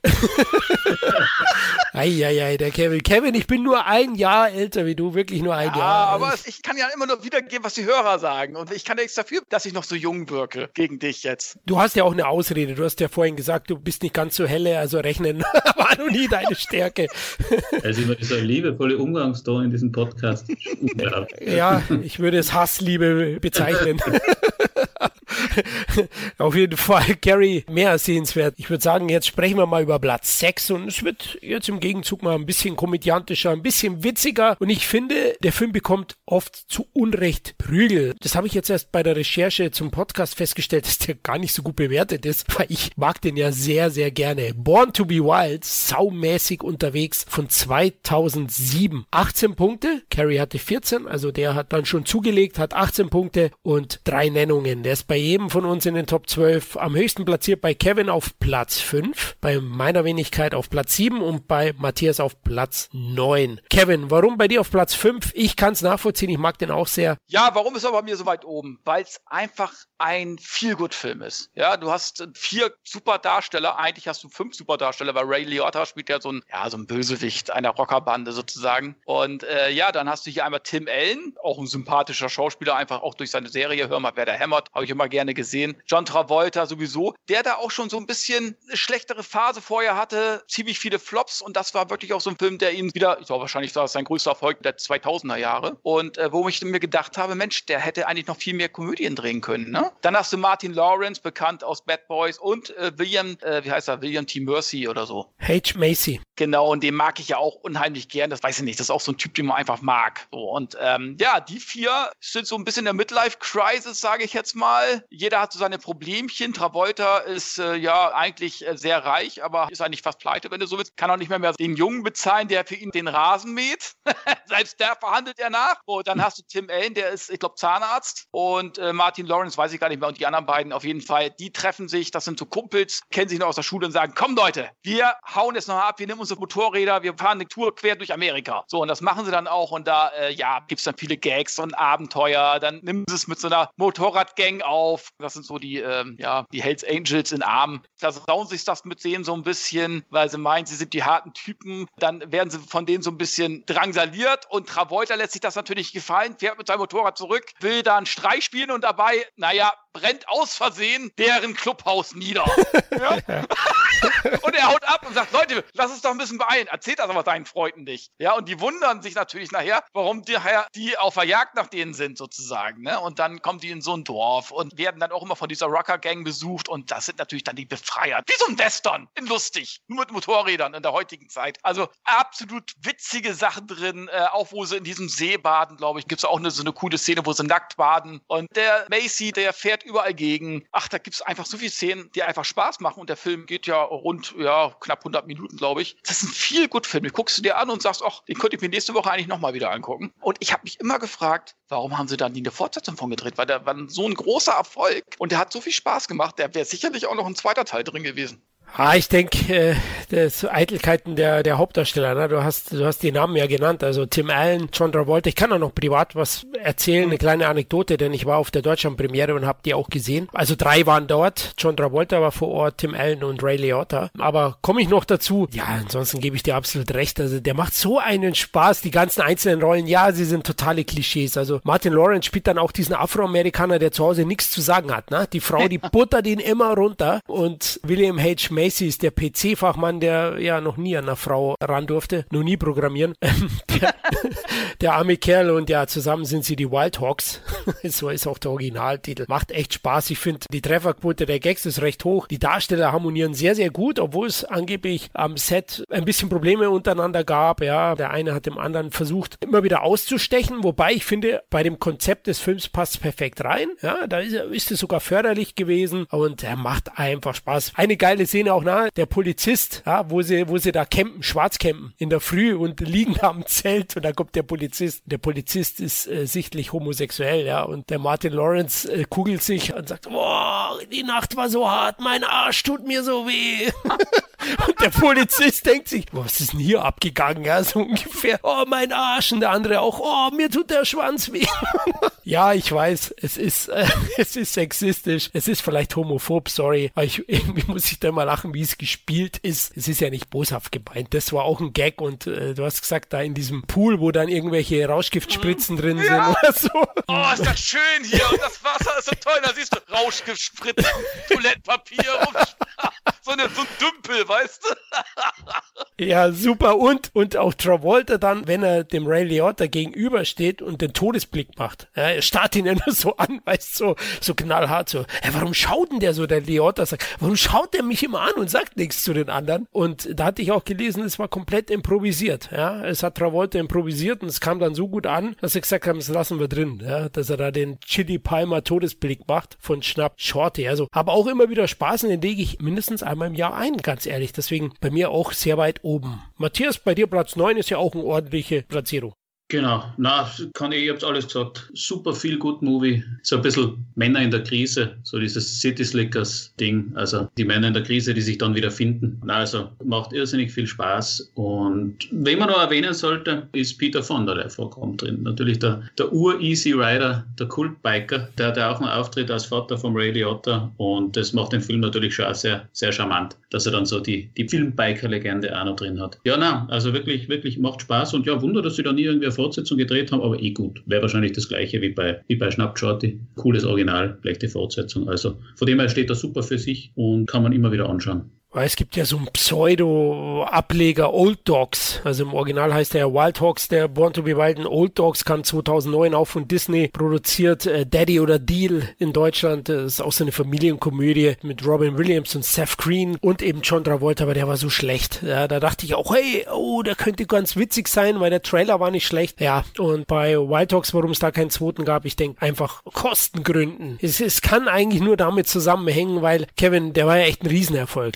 Ja, ja, der hat in Amerika fast 170 Millionen eingespielt, weltweit 250 Millionen, in Deutschland 1,6 Millionen Zuschauer. Also ich kann es nicht nachvollziehen. Also äh, klar, selbst wenn die Produktionskosten wahrscheinlich im zweiten Teil höher gewesen wären, weil, na klar, die Stars hätten natürlich mehr Geld verlangt, dann haben sie wahrscheinlich auch vorher nicht unbedingt auf einen Erfolg oder mit so einem großen Erfolg gerechnet, sonst hätten sie die gleich wahrscheinlich für eine Fortsetzung unterschreiben lassen, von vornherein schon. Aber mich wundert es eigentlich. Also normalerweise wäre das äh, sichere Fortsetzung gewesen. Aber gut, letzten Endes, wer weiß, was uns da erspart geblieben ist, sagen wir mal so. Naja, und man muss ja auch, man muss ja auch sagen, der Film, der ist ja fertig erzählt. Ja, also man kann immer noch was erzählen, aber der steht, da ist genau dieser, dieser Ausschnitt aus den, aus den vier Typen eben in der Krise, sympathisch und die sich dann wieder finden. Das ist ein nettes Abenteuer und danach haben sie sich auch wieder gefunden, entweder im Privaten oder sonst wo fertig. Also man kann vielleicht, aber wenn man es weiter erzählt, wird es ja wieder langweilig. Nicht? Das ja, du hast es ja auch bei Kindsköpfe, ja. das ist ja ähnlich. Das sind ja auch so die, die Schulfreunde, die da Urlaub machen im ersten Teil. Den fand ich gar nicht ganz witzig. Und im zweiten wiederholt sich das letzten Endes genauso eigentlich. Das ist äh, mhm. äh, immer noch, kann man sich angucken, aber das wäre wahrscheinlich dasselbe in Grün gewesen. Da hast du schon recht. Ja. Aber es war lange im Gespräch, ne? Also das, das hatte ich immer wieder gelesen bei den Branchengazetten, dass überlegt wurde. Ja klar, der Erfolg war so groß, dass man gesagt hat, gut, eine Komödie, dann äh, sparst am Budget und gibst den Schauspielern ihr Geld. Aber ich denke, am Ende lag es an den Gagen von den Herren, dass die doch zu hoch waren, dass man sich dann dagegen entschieden hat, weil auch selbst Born to be Wild war mit 65 Millionen Dollar jetzt auch kein Schnäppchen von den Kosten. Also das war schon nicht wenig. Kurz nochmal eben zur Anekdote. Deutschland-Premiere von Born to be Wild. Ja, die Karten habe ich zufällig bei Matesa gekauft. Na, ich hatte einfach für eine Premiere gekauft, die Karten für mich und zwei Kumpels zu Born to be Wild und habe gar nicht wahrgenommen, dass das irgendeine Deutschland-Premiere ist. Es stand einfach vor Premiere. Dann sind wir da hingegangen, ich echt im abgeranzten Pulli mit angerissener Jeans nach der Arbeit. Denke ich mir, hm, da kommt man gar nicht rein, ist überall zu. Ja, sie müssen da vorne hin mit ihrem Ticket. Schau ich hin, roter Teppich Teppich, Polizei, links und rechts abgesperrt. Ich so, okay, okay, geh mal, so, es sollte am besten keiner Foto machen, so wie ich hier rumlaufe. Kuba-Pulli habe ich angehabt, so, so, so ein Sweater, da steht Kuba drauf. Also die Leute dachten wahrscheinlich, weil die haben echt, da standen links und rechts Leute, ja, die haben auf die Autogramme gewartet, haben sich wahrscheinlich gedacht, der will wohl irgendwie eine Aussage treffen mit dem Pulli. und ja, dann, dann standen wir da und zufällig kurz danach, also ich war noch auf dem roten Teppich, es war ein ewig langer Gang Richtung Matesa, kommen die auch schon hierher. John Travolta, Tim Allen, ich glaube, keine drei Meter neben mir gegangen. Die haben mich nicht weggedrückt, nix, also ich konnte es gar nicht glauben, meine Kumpels auch nicht. Okay, da ist John Travolta, aber das ist Tim Allen, ah, hallo, Ray Liotta. und sind mit uns dann darüber gegangen, ohne groß klar, es waren ein paar Bodyguards da, aber die haben dich jetzt nicht zehn Meter weggehalten, sondern ich stand da am roten Teppich mit denen und bin dann entlang gegangen, habe den Film angeschaut mit denen. Also klar, die haben vorab nur gesprochen und haben den Film dann nicht nochmal geschaut in Deutsch, aber es war ein geiles Erlebnis, auch wenn ich irgendwie im Nachhinein gedacht habe, scheiße, da war ja falsch angezogen. aber ich wusste es eben nicht besser, ja. Und ziemlich cool. Also Travolta, Ellen, das können die Amerikaner sowieso irgendwie. Also cool, charmant wirken auf ihre, ihre Art. Also die waren recht professionell. Wir haben dann auch Autogramme gegeben, haben gewunken, haben jetzt keine irgendwelchen Eitelkeiten gehabt. Also muss ich auch sagen. Ja gut, die Hand haben sie mir nicht gegeben oder ein Foto. Äh, das habe ich jetzt auch nicht probiert gehabt, weil ich schon gemerkt habe, da ist sehr viel Presse, die wollen Interviews. Auf jeden Fall eine coole Sache damals 2007. Das ist ja Aber das ist ja, wie du sagst, für die ist das halt alles, da merkt man, das sind Profis und für die ist das ein Job. Ja? Also wie du sagst, die sind irgendwie cool und freundlich und da, ja, für die gehört das dazu. Die haben da keine Allüren. Die Allüren haben es vielleicht im Hotel, wenn ihr Evian-Wasser nicht da ist oder keine Ahnung, ihr aber, aber so am roten Teppich, da wissen sie ganz genau, da ziehe ich meinen Job durch, da, da werden Fotos gemacht, Interviews und so weiter und da sind sie, da sind sie unermüdlich. Da sieht man halt, dass die Amis einfach die Profis sind. Ja? Also deswegen sind sie ja die Nummer eins bei Filmen, sondern ja, das können sie. Das siehst du ja auch bei Tom Cruise oder wer auch immer. Das, das ist deren Job. Die sagen sich, das ist mein Job hier. Ich muss hier lächeln. Ich muss hier gute Miene machen. Ob ich gut drauf bin oder nicht gut drauf bin, ist egal. Ne? Das ist deren Job und das finde ich auch in Ordnung. Das gehört einfach dazu. Das machen die einfach äh, perfekt. Also muss man einfach sagen. Das Lustige war, ein paar Leute hatten auch Fotos von mir gemacht. Die dachten wahrscheinlich, okay, den kenne ich zwar nicht, aber der ist vielleicht berühmt. habe gedacht, okay, jetzt weiß ich, wie man sich fühlt. Ist ja cool, hätte es, hätte es gleich äh, Autogramme geben sollen. So ja. richtig rotzfrech. ja, genau. genau. Das hättest du ausnutzen müssen, nicht? Ja, ich gehöre dazu, ich gehöre, ja, okay, ich komme her und dann, geh mal weg, John, geh mal zur Seite hier. Ich mach das jetzt weg. Ja, ne? so. Und dann hätten alle gedacht, wer ist denn das? Wer ist denn das? Ne? Aber keiner hätte was gemacht, weil in der Öffentlichkeit wird es ja auch keinen Streit provozieren. Und schon wäre es in der Zeitung gewesen und, und hättest doch John Travolta verdeckt auf dem Foto. genau. ja, gut, die hatten mich alle verwechselt mit William H. Macy. Oh, der schaut aber gut aus in echt. der Macy, der, der schaut ja schon sehr abgerissen aus, also schon immer. Ich glaube, selbst als 20-Jähriger hat er ausgeschaut wie ein 80-jähriger Säufer. Ähm. Ja, Macy ist aber, ich weiß, das war in Fargo. Fargo ist ja von 1996, da war er auch schon irgendwie alt. Aber das Gute bei den Typen ist, die schauen immer schon alt aus, aber ab einem gewissen Zeitpunkt altern die auch nicht mehr so, ja. Andere schauen irgendwie so bis zu einem gewissen Zeitpunkt jung aus und dann gibt es ein paar schlechte Jahre und auf einmal, ui, was ist mit dem passiert? Bei Macy oder auch bei John Carpenter, der auch relativ früh gealtert ist, ja, die altern zwar früher, aber dann bleiben sie ein bisschen stehen ne? und, und kommen dann ganz gut in die wirklich höheren Jahre. Das hast du auch bei Roadhouse hier, wie heißt der Grauhaarige? Sam Elliott, ja, genau. Genau, der sah immer schon so aus, wie er jetzt aussieht. Immer. Sein Leben lang. Stimmt, der hatte auch schon graue Haare bei Roadhouse, ja. ne? Also grau miliert. Jetzt sind sie komplett weiß. Aber hast du recht, ja. Das ist dann da ein Vorteil, ja. Und jetzt kommen wir zu Platz 5 und jetzt ist einer meiner ganz großen Titel dabei, auf den freue ich mich, dass er es so weit nach oben geschafft hat und auch drei Nennungen hatte. Da war ich mir nicht sicher. Es geht um Blowout. Der Tod löscht alle Spuren von 1981. Ja, 19 Punkte, ein Punkt mehr als Born to be Wild. Bei mir am höchsten platziert auf Platz 4, bei Matthias Matthias auf Platz 6 und Kevin hat ihn immerhin noch auf Platz 10 gesetzt. Ich starte mal mit dem Inhalt. Es geht um den Toningenieur Jack, der durch Zufall Zeuge wird eines mysteriösen Autounfalls. Hier stirbt nicht irgendwer, sondern eine sehr einflussreiche Person. Ja, Travolta hat das Ganze auch mit seinem Tonsetup aufgenommen und ist hier einem skrupellosen Komplott auf der Spur. Brian De Palma hat Regie geführt. Ja, der hat sich gut mit Travolta verstanden. Also zuvor Carrie hat er ihn schon besetzt, jetzt hier 1981 eben. Und ich muss sagen, Blowout ist auch heute noch viel viel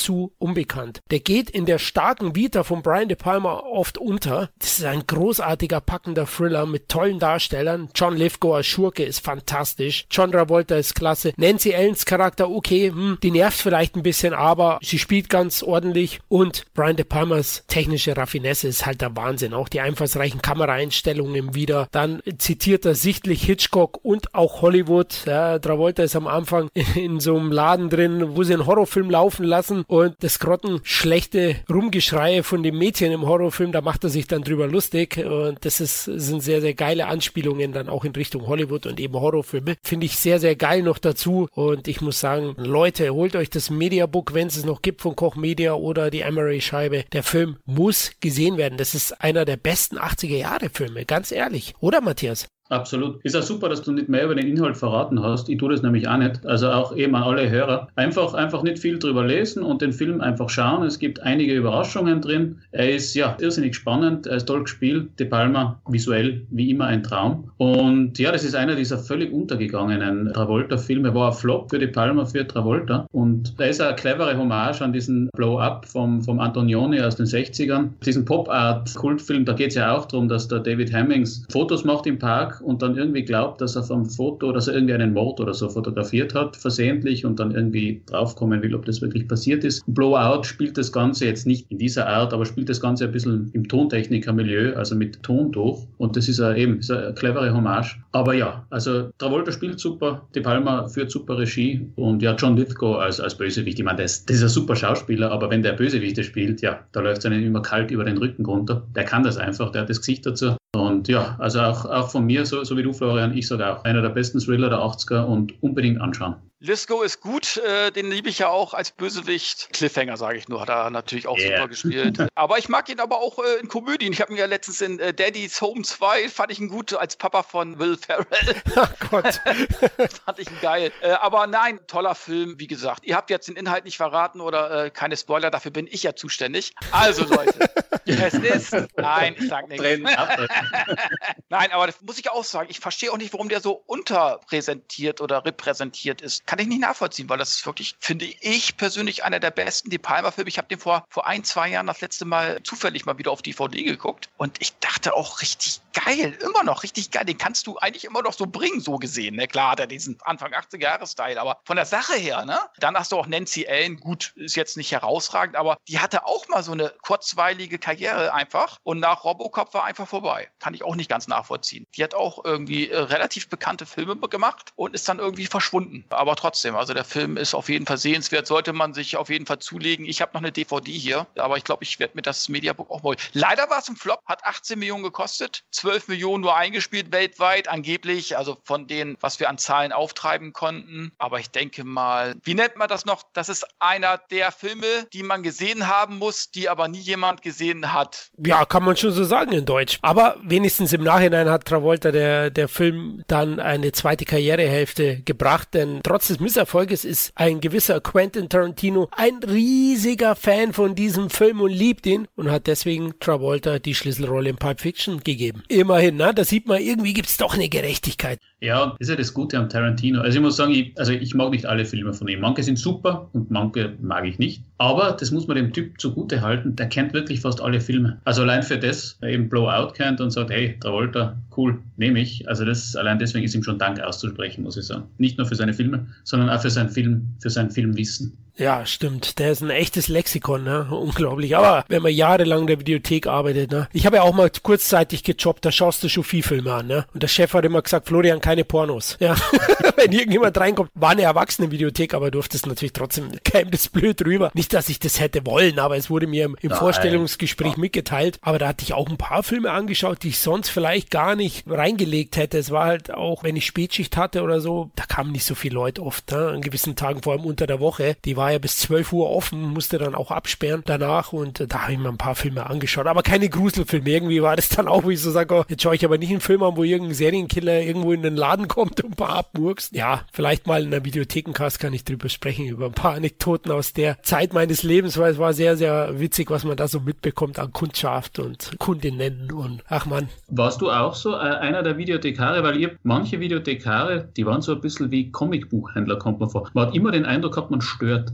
Also es, es, gab so eine Videothek, kann ich mich erinnern, da war eine, eine Dame drin, die hat immer geraucht und Filme geschaut, wenn man hinkommen ist und dann immer so missmutig angeschaut, wenn man zur Theke ist. Also man hat immer den Eindruck gehabt, man stört gerade irgendwie, man ist zwar Kunde, aber irgendwie und dann so, ja, ist der da? Und dann sie immer so, ja, muss mal schauen. Mhm. Oder warst du eher der freundliche Videothekar ihres Vertrauens? Ach, ihr kennt mich ja. Also ich bin eher ein aufgewecktes Kerlchen gewesen, immer schon sehr freundlich. Ja, da habe ich Pause gemacht, habe ich kein Problem gehabt. Ich habe vor allem die Filme auch erst so gegen abends geschaut, na, so ab 21 Uhr unter der Woche hast du es gemerkt, da wird es immer ruhiger. Ja, und du musstest die Zeit irgendwie totschlagen, weil die Cover kannte ich alle schon. Du konntest ja auch nicht hinter der Theke weggehen und dir dann drin Sachen anschauen. Nee, also, nee, genervt war ich da nicht. Aber von manchen Kunden war ich dann von deren Verhalten eher genervt. Aber das mal in, einem, in einer Sonderfolge, glaube ich.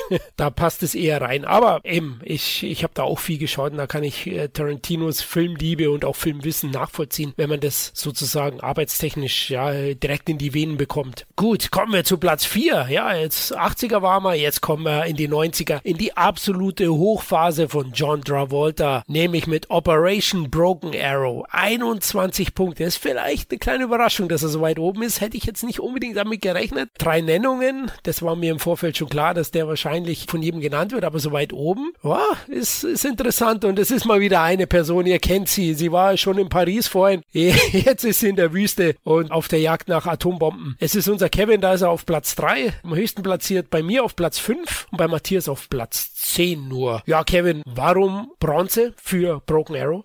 Ah, ich habe den jetzt gerade noch mal wieder geguckt. Ich habe den damals ja auch im Kino geguckt. Und John Woo äh, hat den ja gemacht. Der war ja zu der Zeit ein Meister des Action-Kinos, aber eben halt nicht des amerikanischen Action-Kinos, sondern des asiatischen Action-Kinos. Und das war eben halt sein zweiter Film, meine ich. Ne? Zuerst kam Hard Target, ne? Und dann kam äh, Broken Arrow. Ja, und dann Travolta. Und da hat Travolta sozusagen sein Bösewichts-Image etabliert, würde ich mal sagen. Oder sein, ja, die erste Bösewichtsrolle, kann man schon sagen. Hat hatte er hier inne. Und ich muss sagen, das ist herausragend. Auch die Sprüche. Dann hast du hier äh, Christian Slater, der auch eine große Nummer war zu der Zeit in den 90ern, hat einen Hit nach dem anderen gehabt oder war in sehr vielen großen Filmen drin. Ist heute ja immer noch gut beschäftigt, aber eben halt nicht mehr in den ganz großen Produktionen. Komischerweise wird er auch nicht älter. Er sieht immer noch irgendwie fast genauso aus. Und die beiden sind Piloten und ja, haben so eine innere, wie nennt man das, so Bros, die sich so ein bisschen anstacheln sozusagen. So eine kleine Konkurrenzdenken kann man schon sagen. Ne? Das fängt am Anfang an, dass die beiden boxen und Travolta zeigt ihnen erstmal, wie man richtig boxt und erzählt ihnen erstmal, dass man taktisch sein muss, dass man alles tun muss, um seine Träume zu verwirklichen und äh, er einfach die Power nicht hat, um das zu schaffen. Ihm fehlt immer das gewisse Etwas und das lässt er ihm auch spüren, ja? So Travolta. Er nimmt am Ende noch nicht mal das Geld an, was er beim Boxen bekommt, sagt, komm, war halt selber, du hast doch nicht dein Bestes gegeben und ich möchte nur dein Geld haben, wenn du dein Bestes gibst, ja? Also die sind richtig so Buddies und die sollen dann eben halt so ein, einen Flug machen mit so einem Tarnkappenbomber und sollen eben halt so, so einen Probeflug machen und und haben aber zwei Atombomben mit an Bord, wo ich mich bis heute frage, damals habe ich mir die Frage nicht gestellt, heute schon, warum machst du für einen Probeflug, warum hast du eigentlich zwei Atombomben drin? Egal. Das, das ist die einzige Sache, wo ich frage, warum ist das so? Aber gut, scheiß drauf, fragt keiner nach. Ja, und wie es so ist, Travolta will Christian Slater dann umnieten, weil er einfach die Seiten gewechselt hat und die Atombomben verscherbeln will. Und Slater kann sich retten, das Flugzeug stürzt ab, die äh, Bomben müssen geborgen werden und ein Wettlauf mit der Zeit beginnt. Einmal Slater auf der einen Seite, der zusammen mit Samantha Mathis ein Team bildet. Samantha Mathis ist so eine ein Deputy oder so eine, so eine Rangerin sozusagen. Und Travolta und sein Team wollen eben halt die Bomben bergen. Und ja, dabei kommen sie sich dann öfter mal in die Quere. Und das ist actionmäßig großartig. John Woo weiß, wie man Explosionen, wie man Action inszeniert und dann auch die Sprüche von John Travolta. Wenn er zum Beispiel mit Slater telefoniert und Slater sagt, ey, du wolltest mich umbringen, du Mistkerl. Sagt er, hey, das stimmt, aber das heißt doch nicht, dass ich dich nicht mag. Ja, oder, oder, oder die verfolgen Slater und der hat da irgendwie Bomben hinten drin und sein Kompagnon, der von Travolta, der schießt äh, drauf auf das Auto und sagt, könntest du bitte aufhören, auf die thermomolekulären Waffen zu schießen? ja, solche Sachen. Oder Slater dann fragt, ey, warum hast du das denn gemacht? Sagt er, hey, ich werde von dem Geld, was ich hier einnehme, werde ich 5% der Aktien von Volvo kaufen, ja? Und ich werde mein Leben lang ein gutes Gewissen haben, weil ich weiß, dass ich dafür verantwortlich bin, die sichersten Autos der Welt zu bauen.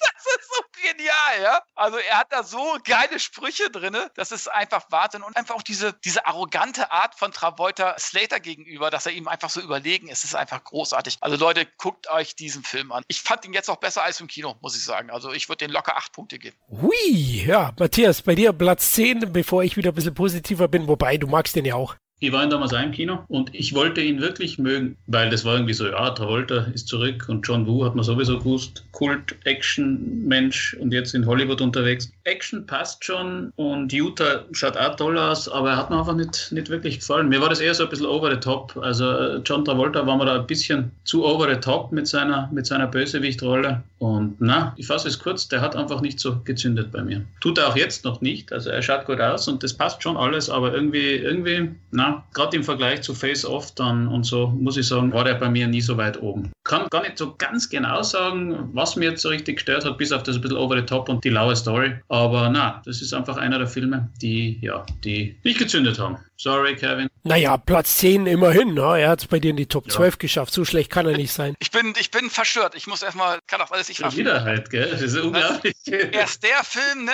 Also bei Pompeius bis Love, okay, gut.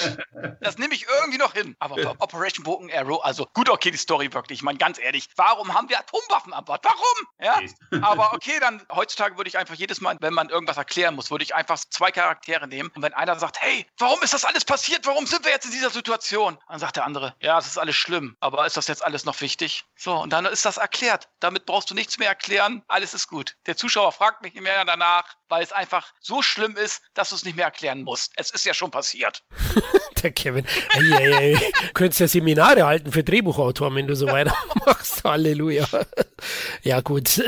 Am Ende ist es halt einfach so, ja, weil, weil sie es können, ja. Die, die Amis, die sind da selbstbewusst, die sagen, hey, wenn, dann machen wir einen Testen richtig, auch mit der vollen Bestückung vom Waffen. Alles gut, ja. Ist ja, ist ja nur Utah, ja, wenn irgendwas hochgeht. da wohnen nicht so viele. Ja, bei mir ist er auch weiter höher, eben auf Platz 5. Ich habe den jetzt auch nochmal aufgefrischt. Ich habe einfach meinen Spaß mit diesem diabolisch, ja, so ein arroganten Travolta. Er spielt da alle auch ein bisschen an die Wand. Auch wenn, wenn jetzt Slater als idealistischer Ex-Partner oder Partner schon auch gut spielt. War eine Hochphase von ihm, das hat der Kevin erwähnt. Ja, den 90er Jahre gab es ja Cuffs und noch so ein paar andere Titel mit Slater in der Hauptrolle auch. Und Broken Arrow macht einfach Spaß. Wu lässt es ordentlich knallen. Ne? Da gehen ja diese Helikopter gehen in die Luft. Dann eben der Stealth Bomber, der da abstürzt, äh, lässt schon ordentlich krachen. Schönen Handlanger-Cast hat er. Howie Long hieß einer von den beiden. Der Blonde, der hat sogar mal einen Solo-Film, glaube ich, in den 90ern gehabt. Firestorm hieß der so? Weiß es nicht mehr genau. Howie Long? Howie Long, ja. Du, das ist für mich eher ein Pornoname. nee, der hieß wirklich so ein blonder mit ja, so. Firestorm, stimmt. Jetzt, wo du sagst, ein Trailer, glaube ich, wo er, da spielt ein Feuerwehrmann und schmeißt dann, glaube ich, die Axt in ja, die Kamera. genau. So in Zeitlupe. Genau. Ja, sowas. Das ist hängen geblieben, gell? Oh, ich muss ich ausleihen. Ja. hey, verdammt, ist der Film mit der werfenden Axt. Und mit dem Pornonamen. Howie Long is back. okay, hoffentlich habe ich nicht falsch ausgesprochen, aber also auf jeden Fall habe ich meinen Spaß und so abwechslungsreiche 90er-Action. Kurzweilig, ja, mit Face-Off kann man den nicht vergleichen. Das ist ja wie, wie ein Ferrari mit Fiat. Auch wenn es dieselbe Mutterkonzern ist, sind die Autos unterschiedlich schnell und elegant. Trotzdem, mir macht das Spaß. Also, der ist auch gut orchestriert, sagt man, glaube ich, oder Musik untermalt. Der Score ist auch erstklassig. Und Hans Zimmer. Genau, Hans Zimmer und, und das am Zug des Finales auch geil inszeniert. Also, legt den auch immer wieder mal gerne ein. Aber ja, Face Off hat es ja leider nicht in die Top 12 geschafft. Deswegen müssen wir den hochhalten. Aber, aber ich sag mal so, auch wenn du schon sagst, hier Hans Zimmer, immer wenn dieses dünn, dünn, dünn, dünn, ne, kommt er dann, du siehst Travolta in den ersten 20 Minuten, eigentlich jedes Mal, wenn er auftaucht, in Zeitlupe. Es ist geil. Ja, John Woo halt. Das ist, ja. das ist halt genauso wie bei Hard Target damals. Das ist Van Damme, glaube ich, ja auch in die erste. Gut, Van Damme, glaube ich, überhaupt nicht Zeitlupe in dem Film. Ne? Aber auch beim, beim, Auftritt, irgendwie beim ersten, zweiten, dritten, dreizehnten Auftritt, ja, auch immer, immer Zeitlupe und so ein bisschen eine E-Gitarre dazu. Aber das passt schon, ja. Wo, wo kann das schon?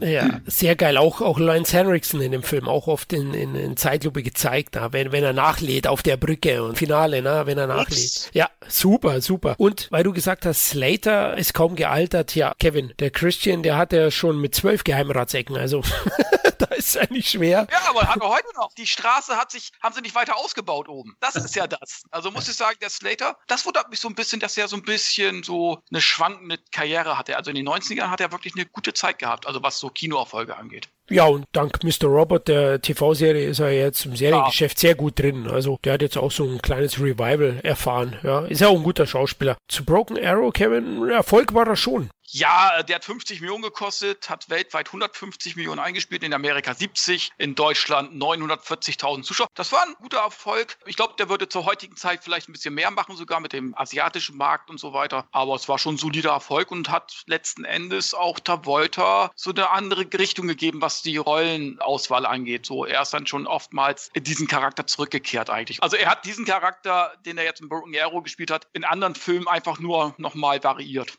Genau, richtig. Swordfish zum Beispiel, ne? haben wir ja schon ja. besprochen. Ja. Gut, jetzt kommen wir aufs Treppchen. Auf Platz drei nämlich Night Fever, Night Fever. Bei uns hier im Norden. Kevin, würdest du singen? Nur Samstagnacht von 1977. 26 Punkte, 5 Punkte mehr als Broken Arrow. Und bei uns allen drei natürlich drin. Bei Matthias am höchsten platziert. Silber bekommt er von dir Platz 2. Bei mir bekommt er Bronze, Platz 3. Und bei Kevin Platz 9. Da muss dann drüber gesprochen werden später. Schauen wir mal, was du da wieder nicht leiden kannst an dem Film. Aber erstmal, Matthias, lasse ich dir die Tanzfläche.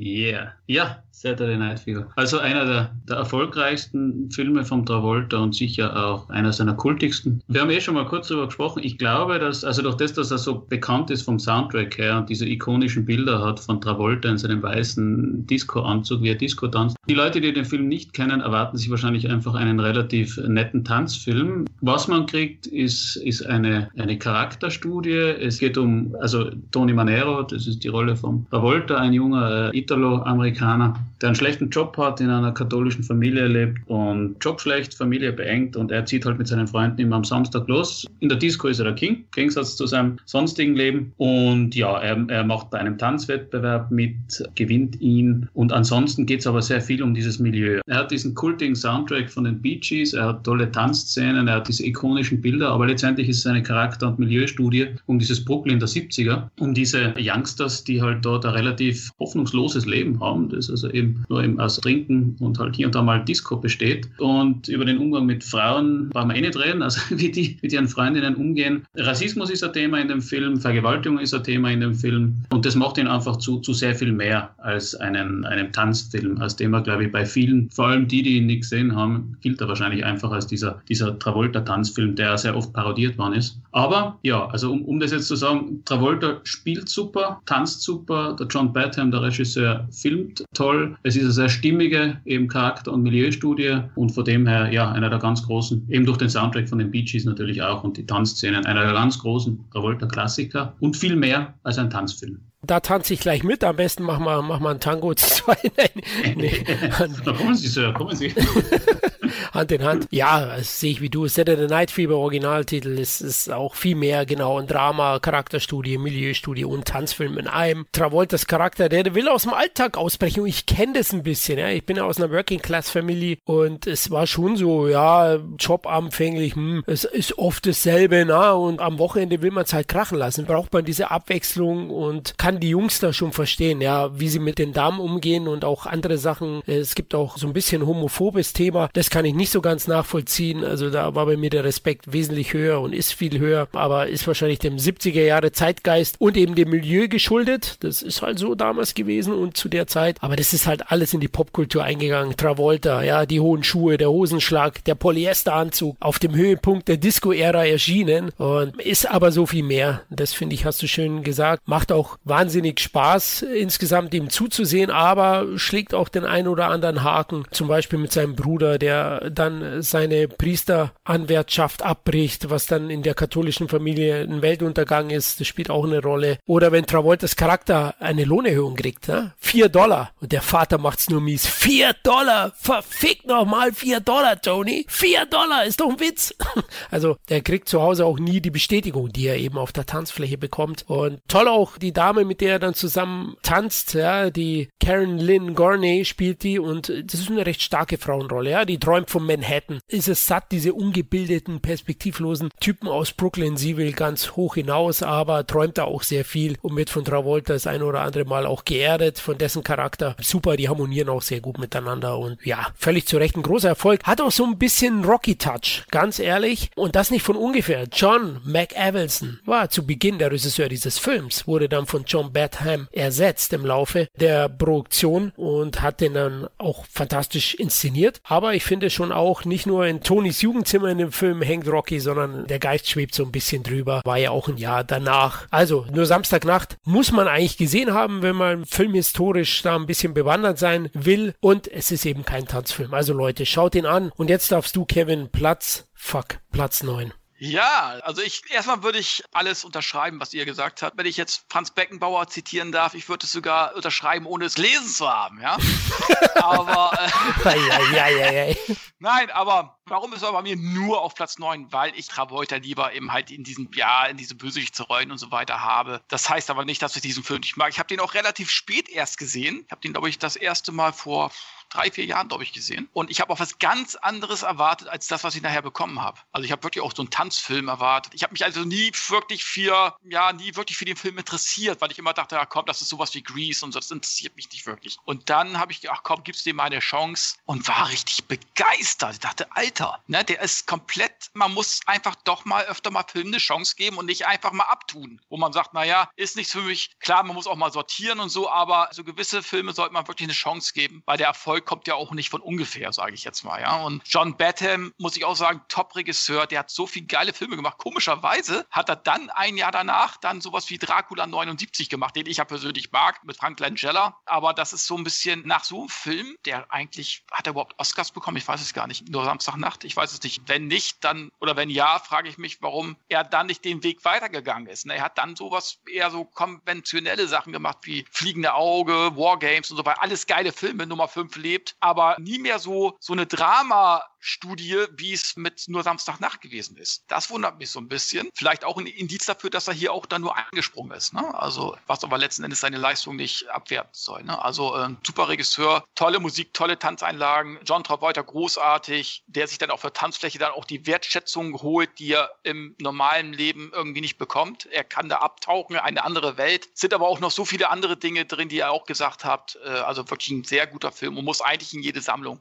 Genau, und deine Frage zur Oscar-Nominierung oder Oscars, also Oscars hat er keine bekommen, aber John Travolta ah. war für einen Oscar nominiert als bester Hauptdarsteller in seinem Hauptrollenfilmdebüt, also unglaublich. Großartig, ein Jahr zuvor Sylvester Stallone, ne? War für Rocky auch als Newcomer nominiert als bester Hauptdarsteller. Schon ganz cool, dass die Leute dann auch eine Chance bekommen haben. Die American Academy, die war nicht immer angestaubt, ne? Die haben sich auch mal für sowas geöffnet, weil es doch was Modernes ist. War ein Riesenerfolg, Budget 3 Millionen Dollar. Einspiel in Amerika 139 35,4 Millionen Dollar und in Deutschland 4,3 Millionen Zuschauer. Also ein großer Hit hat ja dann auch die Disco-Welle in Europa äh, rüberschwappen lassen. In New York und so gab es es schon vor dem Film, aber es war eben dann der Höhepunkt, der das dann zu einem weltweiten Phänomen machte, was aber nicht allzu lange ging, weil in den 80ern war es eben so, dass das Breakdance und andere Tänze, Dirty Dancing, wie Kevin sagt, Salsa, der Lambada, da kamen dann nochmal andere ja. Sachen hoch. oh, ja. Schüttelt sein, ja. La, la, la, Lambada und was ich was alles, alles. Ich war ja auch nie der, ich kann mir gut vorstellen, dass du vor eurer Hochzeit, dass du noch Tanzunterricht genommen hast, oder? Komm, schmeiß raus. Habe ich nicht gemacht, ich habe einfach mal. Wirklich nicht? Nö, ich habe meinen Lieblingstanz aufgeführt, die Polonaise. Kennst du den? ich dachte, den Ententanz hast du gemacht. oh, ja, den gab's danach dann. nee, habe ich nicht, also muss ich sagen, nein. Kein okay, Tanz. Wundert mich. Hätte ich jetzt gedacht, dass du so wirklich gesagt hast, nein, wir müssen da zehn Stunden Tanzunterricht nehmen vor der Hochzeit, sonst blamieren wir uns oder so. Hätte ich jetzt gedacht. Ja, man sieht, du kennst mich nicht. nee, also wirklich, da bin ich echt jetzt, ja, positiv überrascht würde ich jetzt nicht sagen, aber überrascht. okay. Ja gut, da haben wir das auch geklärt. Jetzt äh, stellt mich immer wieder bloß, warte, ich ziehe mir die Hosen hoch. So.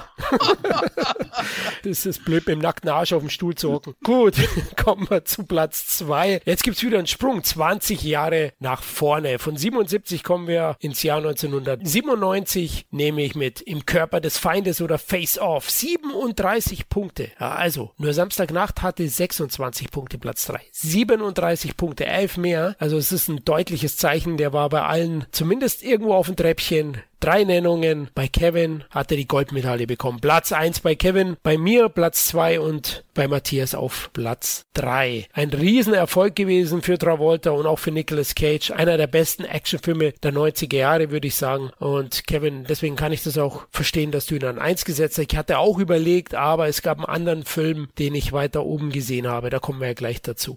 Ja, also was soll man dazu sagen? Ich habe den damals natürlich im Kino gesehen, der dritte äh, amerikanische Film von John Woo, der komischerweise danach mit Dolph Lundgren einen TV-Film gemacht hat, Blackjack, oder Pilotfilm einer Serie, die ja nie erschienen ist, wo ich mich auch frage, Mensch, warum eigentlich? Aber gut, jedenfalls ist der Film für mich der beste Actionfilm der 90er oder einer der besten Actionfilme der 90er und äh, hat mit Travolta und Cage ein Gespann, was ich glaube ich nie wieder gesehen habe in der Form. Ich glaube, es war damals ursprünglich angedacht, Stallone und Schwarzenegger in den Rollen zu besetzen. Und ich bin riesen Stallone Schwarzenegger-Fan, aber ich bin froh letzten Endes, dass es Travolta und Cage gewesen sind. Weil beide spielen einmal den Guten und beide spielen einmal den Bösen sozusagen während des Films. Die tauschen quasi, ja, die Gesichter. Identitäten. Und das ist so großartig von der Action. Ich sage jetzt nur, Haus wird angegriffen, Nicolas Cage ist da drinne bei seiner Bande sozusagen, ist aber schon quasi der Travolta-Charakter, sage ich jetzt mal. Und das Haus wird angegriffen und dann setzen sie diesem einen Kind die Kopfhörer auf und dann hörst du eigentlich nur die Musik, während da Ballerorgie stattfindet. Das ist Wahnsinn. Da hast du natürlich weiße Tauben, äh, öfter mal, die fliegen am Ende. Und also man kann schon fast sagen, ich nehme Travolta die Rolle des Guten ab, des Cops, der ja sein Kind sozusagen verloren hat durch Cage seine Schuld. Und Cage spürt ja eigentlich den Bösewicht, so ein Drogendealer, ja. Also die Story kannst du ja gleich nochmal genau erzählen, Florian. Aber andererseits, wenn sie dann eben halt die Identitäten tauschen, finde ich beide mindestens genauso gut in der Rolle des jeweils Guten oder Bösen. Also es ist Wahnsinn. Also ich sag ganz ehrlich, normalerweise hätten beide für diesen Film einen Oscar kriegen müssen. Ist meine Meinung, weil das ist einfach genial gespielt. Ich nehme beide, beide Rollen ab. Und das ist einfach großartig. Also von der Action. Es ist ein Film, wer den bis heute nicht gesehen hat. Also ein Action-Fan muss diesen Film sehen. Und der hat, glaube ich, bei IMDb ein 7,3, was ja gut ist. Aber für mich hat er mindestens eine 9 verdient. Auf IMDb. Für mich hat er eine 10. Und auch die über zwei Stunden Laufzeit gehen rum wie im Flug. Also das merkst du gar nicht. Der hat so viele Schauwerte, so viele geile Momente, der Film. Das kann man gar nicht alles aufzählen. Also gebe ich gerne an euch ab.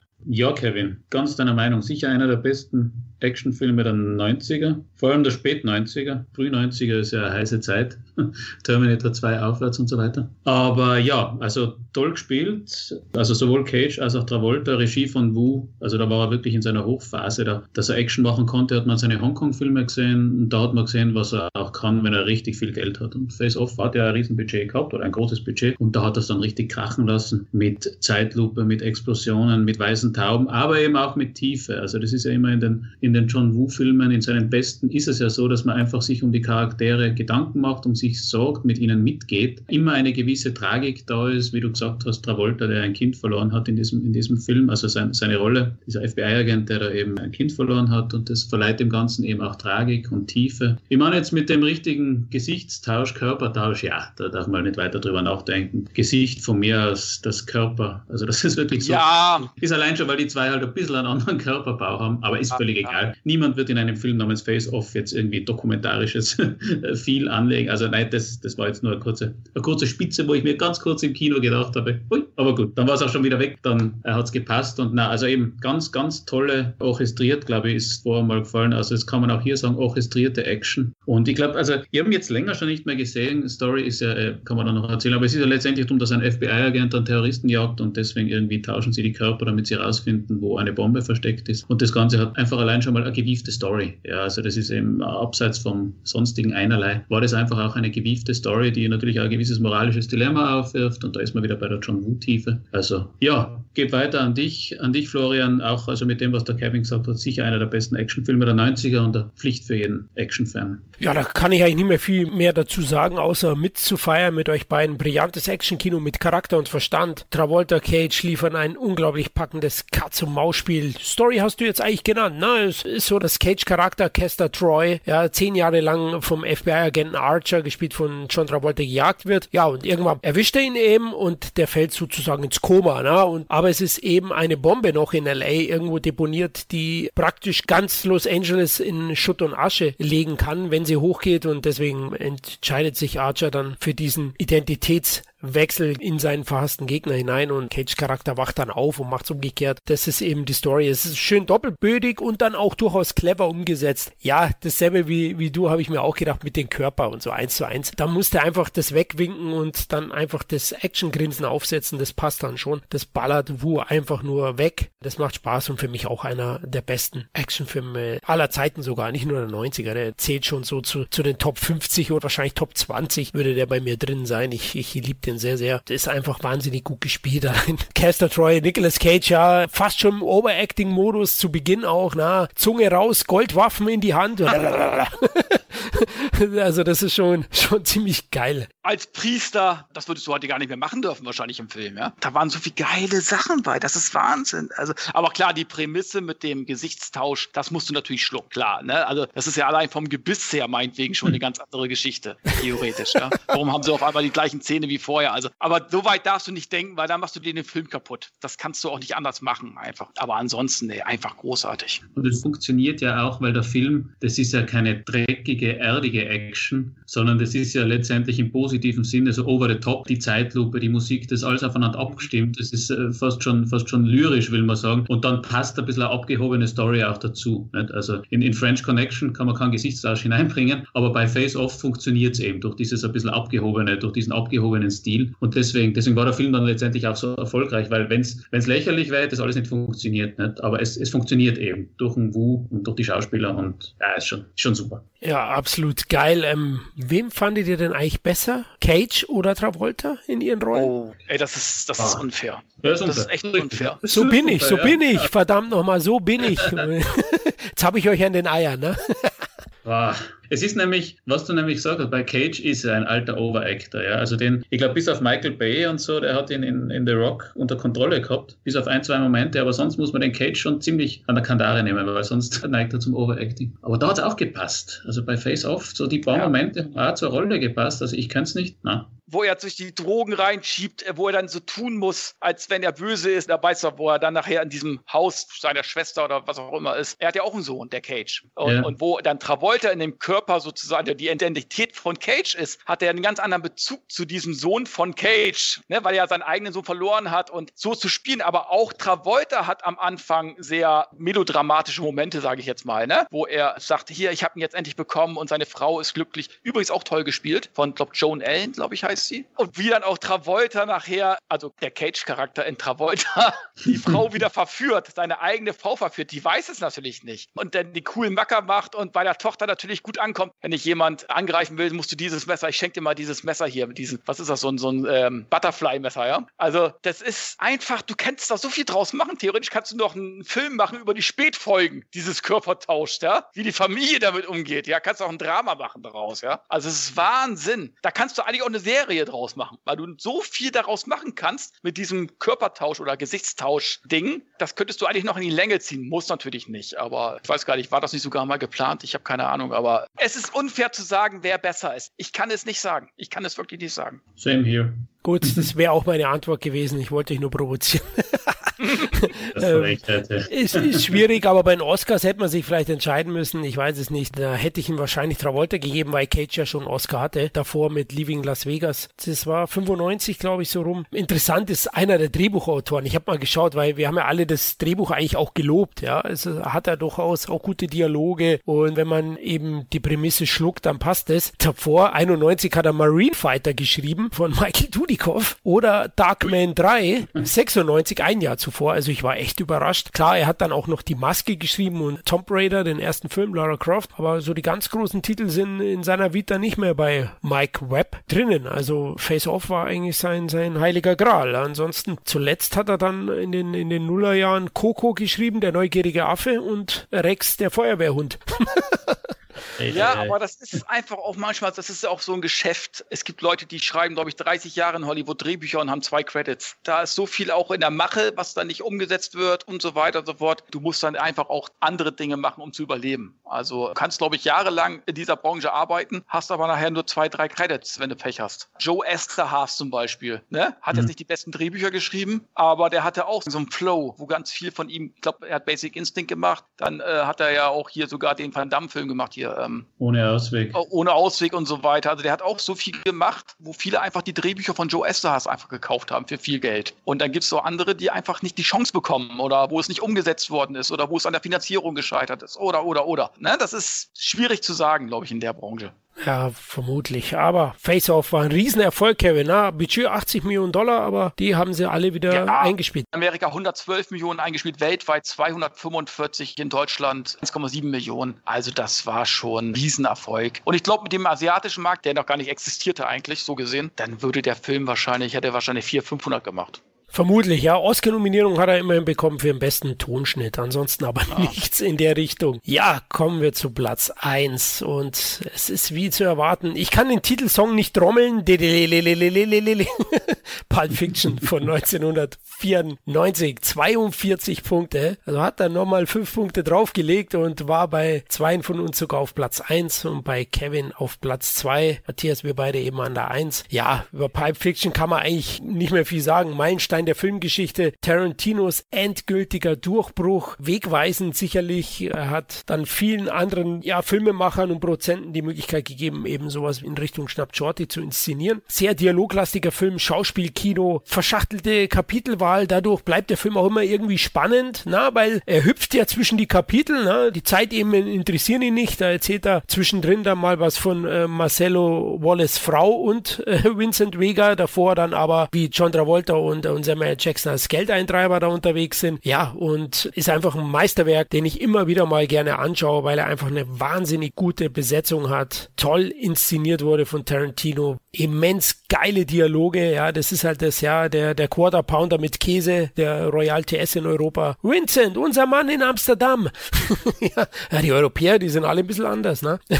Die, die Dialoge über Fußmassagen, fantastisch. Also ich liebe den und deswegen auch bei mir auf Platz 1, obwohl ich ein bisschen mit mir gerungen habe, ob ich Körper des Feindes nicht eher an einsetze, aber Pulp Fiction hat sich durchgesetzt. Matthias, bei dir ja ebenfalls Genau, also der Durchbruch von Tarantino, also bei allen, beim breiten Publikum, bei den Hipsters, bei den Kritikern, völlig zu Recht, weil er eben ja diese Dialoge, die du angesprochen hast, die einfach um die Welt gegangen sind, dieser Quarter Pounder with Cheese oder kann man gar nicht alle aufzählen. Eben die einerseits den Dialog, also unglaublich viel Dialog, den aber spannend gestalten, cool gestalten, voller Referenzen auf die Filmgeschichte, auf Popkultur ja, es kann er einfach. Damals konnte er es meiner Ansicht nach noch besser als heute. Da war er einfach frisch. Und vor allem nach Reservoir Dogs auch ein Wahnsinnsfilm. Da war er so richtig hungrig und konnte dann mit Pulp Fiction mit der Unterstützung von Miramax so richtig ausholen. Hatte die Stars, hatte das Geld und hat auch die Kreativität gehabt, da ganz was Großes äh, zu machen. Und auch ein sehr gewalttätiger Film, schwarzhumorig, eben storytechnisch irrsinnig originell erzählt mit den Zeitebenen, wie du gesagt hast. Und, muss man halt auch sagen, hat Travolta zurückgeholt. Das ist das Comeback von Travolta Travolta. Travolta war auf einmal cool bei allen. Er war bei den Älteren cool, bei den Jüngeren cool, bei den Kritikern cool. Völlig zu Recht, weil er super spielt. Aber auch Bruce Willis darf zeigen, was er kann, abseits von Stirb langsam. Also da hat Pulp Fiction sicher auch eine Rolle gespielt, dass er dann auch so Sachen wie Six Sense und so später gespielt hat, abseits von den Action-Rollen oder Thriller-Rollen. Ja, und da hat eben Pulp Fiction einfach einen, einen riesen Status, völlig verdient, eben Goldene Palme in Cannes, hat einen Killer-Soundtrack, also auch diese, dieses, was Tarantino später auch gemacht hat bei seinen Filmen, relativ alte Songs wieder heraufgeholt, aber auch neue Songs in die Hitparaden gebracht. Also ja, Meisterwerk auf allen Ebenen, schauspielerhaft, Story, musikmäßig und wie jemand einmal gesagt hat, sicher der einzige Disney-Film mit, mit Analsex und, und viel Blut, weil ist er von Miramax produziert und das hat er damals, glaube ich, auch über Umwegen zu Disney gehört. also geht heute auch nicht mehr in Zeiten von Disney Plus, wo harmlose Zeichentrickfilme einen Disclaimer am Anfang kriegen. Aber damals war Disney auch über Umwege zumindest noch mutig. Und ja, bin bei dir, Florian. Also ein, einer der ganz großen Klassiker der 90er und sicher einer der besten Tarantino-Filme überhaupt. Und John Travoltas glorreiches Comeback. Ja, ich kann da euch nur zustimmen. Für mich wahrscheinlich einer meiner Lieblingsfilme überhaupt generell. Ja, also ich habe meinen Kollegen gehabt, äh, Ex-Kollegen. Wir haben, wenn wir uns morgens getroffen haben, äh, den ganzen Tag zusammengearbeitet haben, wir haben uns nur durch die Zitate von Pulp Fiction unterhalten. Wir haben nie andere Worte genommen. Wir haben immer nur Sätze gewählt, die mit Pulp Fiction zu tun hatten und konnten uns super verstehen. Ja, also äh, jeder Dialog oder was auch immer ist einfach zitierwürdig. Das ist Wahnsinn. Bei an anderen Filmen würdest du sagen, oh Gott, laber, laber. Hier wartest du doch darauf. Was reden die als nächstes Jahr? Du bleibst einfach hängen. Ja, das hast du ja ganz, oder ich hab's ganz selten, dass ich so dialoglastige Filme dranbleibe. Das muss mich schon vom Inhalt her einfach begeistern. Und das ist hier der Fall. Und damals war ja Tarantino unbekannt. Ich bin ins Kino gegangen mit meinem Bruder und wir kamen mit leuchtenden Augen wieder raus. Ja, und wir waren auch Action-versiert passiert und so weiter. Wir wussten nicht, was uns erwartet und wir dachten, naja, komm, gucken Sie den an. Ne, ist bestimmt ein geiler Actionfilm mit Bruce Willis, ne? Und wir kamen raus, nicht enttäuscht, nein, wir kamen begeistert raus. Und das musst du erst mal schaffen. Und das muss man Tarantino einfach anrechnen, ne? Ich persönlich mag ja fast alle seine Filme oder liebe fast alle seine Filme, bis auf den letzten. Von daher, ja, also auch Travolta. Und du hast, glaube ich, auch mal im Vorgespräch gesagt, Florian. Samuel Jackson, die beiden hätten ja eigentlich mal so einen Solo-Film verdient gehabt. Wäre bestimmt auch witzig gewesen. Die hätten sicherlich auch einen Film füllen können. Aber gut, andererseits gesehen, vielleicht wäre es auch nicht gut gewesen. Aber es gibt so viel zitierfähige Szenen in dem Film, das würde jetzt den Rahmen sprengen. Da könntest du eine ganze Sendung draus machen, ja. Also jeder Satz ist da einfach Gold. Und ähm, ja, ich liebe diesen Film. Travolta großartig in dem Film. Allein die Rede über, über Fußmassage, ob man die Frau von dem Chef eine Fußmassage verpassen darf und ob das okay ist, dass man den dafür umbringt oder oder aus dem Fenster schmeißt und ihn einen verdammten Sprachfehler verpasst. Außerdem ist der Mann nicht dick, der ist halb Samuaner. also auch diese politische Unkorrektheit, das darfst doch nur noch bei Tarantino. Da wird abgefeiert und bei allen anderen wird es mittlerweile äh, ja mit dem Zeigefinger drauf äh, gehalten. Das ist ja, sind ja alles Dinge, wo ich sage, warum ist das so? Ne? Also, aber gut, wie gesagt, der Film großartig für mich, das Comeback-Ding überhaupt für John Travolta. Und das hat Tarantino ja immer hingekriegt, der hat ja öfter irgendwelchen Leuten so ein bisschen Comebacks verschafft. Und von daher, ja, ich liebe diesen Film und sicherlich eine der besten Rollen von Travolta überhaupt ja, die wahrscheinlich ikonischste mit Saturday Night Fever ja. und ja, du hast jetzt die einen Szenen erwähnt, ich finde es auch so geil, wo sie eben diesen schwarzen Aktenkoffer holen bei den Jungs da und den einen mitnehmen im Auto, dann gibt's so einen Huckel auf der Straße, der schießt ihm den Schädel weg. Verdammt nochmal, du hast dein ganzes Gehirn über meine, über meine schönen Bezüge da verteilt. ja, du, äh, kann ich doch nichts dafür, wenn du da über den Huckel fährst. auch herrlich, also so absurde Situationen, ne, die dich dann trotz des eruptiven Gewaltausbruchs zum Lachen bringen, ja, und wenn dann dann der Wolf geholt wird, der Cleaner, Harvey Keitel. Ja, vorher hat man die Cleaner nicht so oft gesehen. Danach gab es x Filme dann in der Richtung, der ihnen dann hilft, da das Auto sauber zu bekommen. Oder auch Travolta, der dann Yuma Furman, die die Freundin, Frau von Marcelo Wallace von Wing Ramis, spielt von dem Oberboss, äh, dann bespaßt, na, wo sie dann tanzen mit den äh, gespreizten Peace-Zeichen-Fingern da. Die, die, die, die, die, die. Ja, also super Film. Auch Tim Roth. Welches Kapitel gefällt euch denn am besten? Vincent Vega? Die goldene goldene Uhr oder die Bonnie-Situation? Also die goldene Uhr ist ja Bruce Willis Papa, der die Uhr im Anus versteckt hat, dass er sie rausbringt. Ich hätte sie ja so nicht mehr genommen, hätte ich gesagt, ja, okay. Ja, der war auch nicht gerade begeistert. Also der Junge, der hat auch gedacht, ich krieg was anderes. Ehrlich, ja. Stell dir vor, da kommt, da kommt ein Onkel, Kriegsveteran, und erzählt dir die Geschichte von einer Uhr, die in irgendwelchen Ärschen gesteckt hat, und der schenkt dir dir. Da wirst du doch erstmal verstört als Kind. ja? Und wie er sich die Uhr nachher schnappt. So, er erzählt die voller Demut die Geschichte und er schnappt.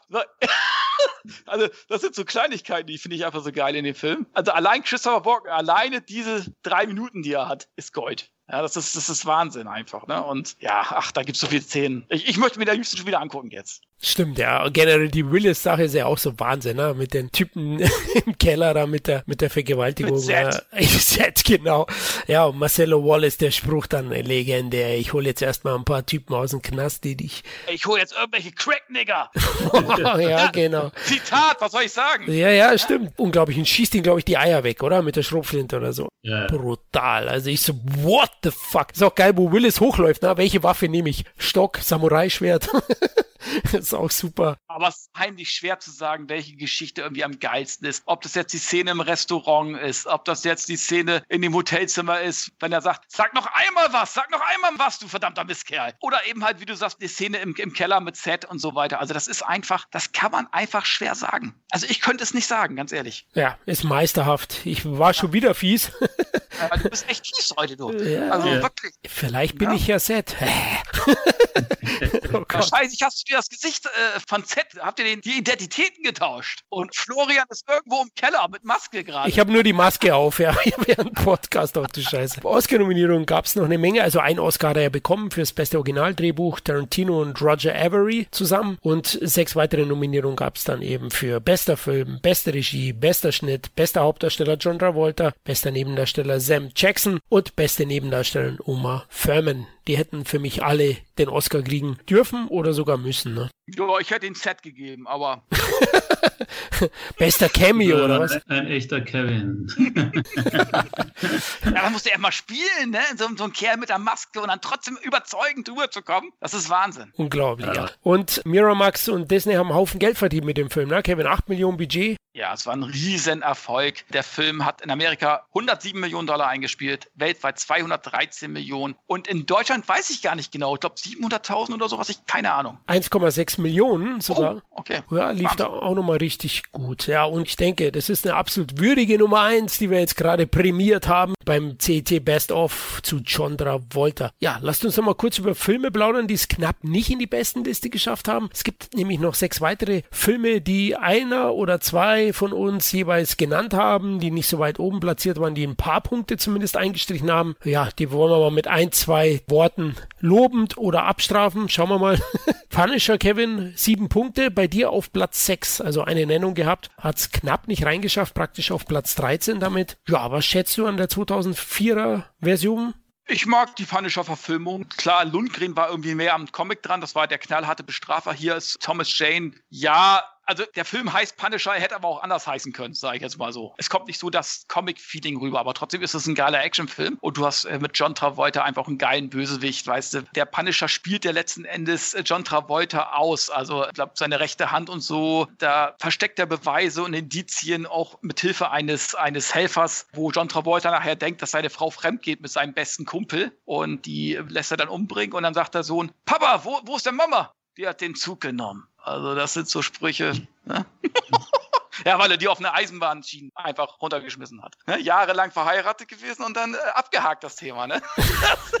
Geschieden, ja, sozusagen. Wie es halt so ist, gell? ja, ne? ja, der hat den Zug genommen. Also, also auch wieder diese fiese Rolle einfach. Jetzt nichts Besonderes eigentlich. Letzten Endes hat er da Standardmodus gespielt, ne? Aber ich mag einfach die Rolle in, im Punisher und ich mag einfach auch den Punisher-Film. Matthias, Kaum Erinnerung dran. Einmal gesehen und ehrlich gesagt nicht so, nicht so bleibenden Eindruck hinterlassen. Also war, war glaube ich, okay. Ich kann mich da noch besser an die Dolph Lundgren Punisher-Verfilmung erinnern. Die aus die 80er, glaube ich. Ja. Der war schwer geschnitten damals, aber es gab so ein paar recht, Dolph war cool und gab so ein paar recht prägende Szenen. Vom neuen Punisher eben. Travolta Bösewicht, Thomas Jane, aber ich weiß, ich weiß nicht. Einmal gesehen, nichts in Erinnerung geblieben.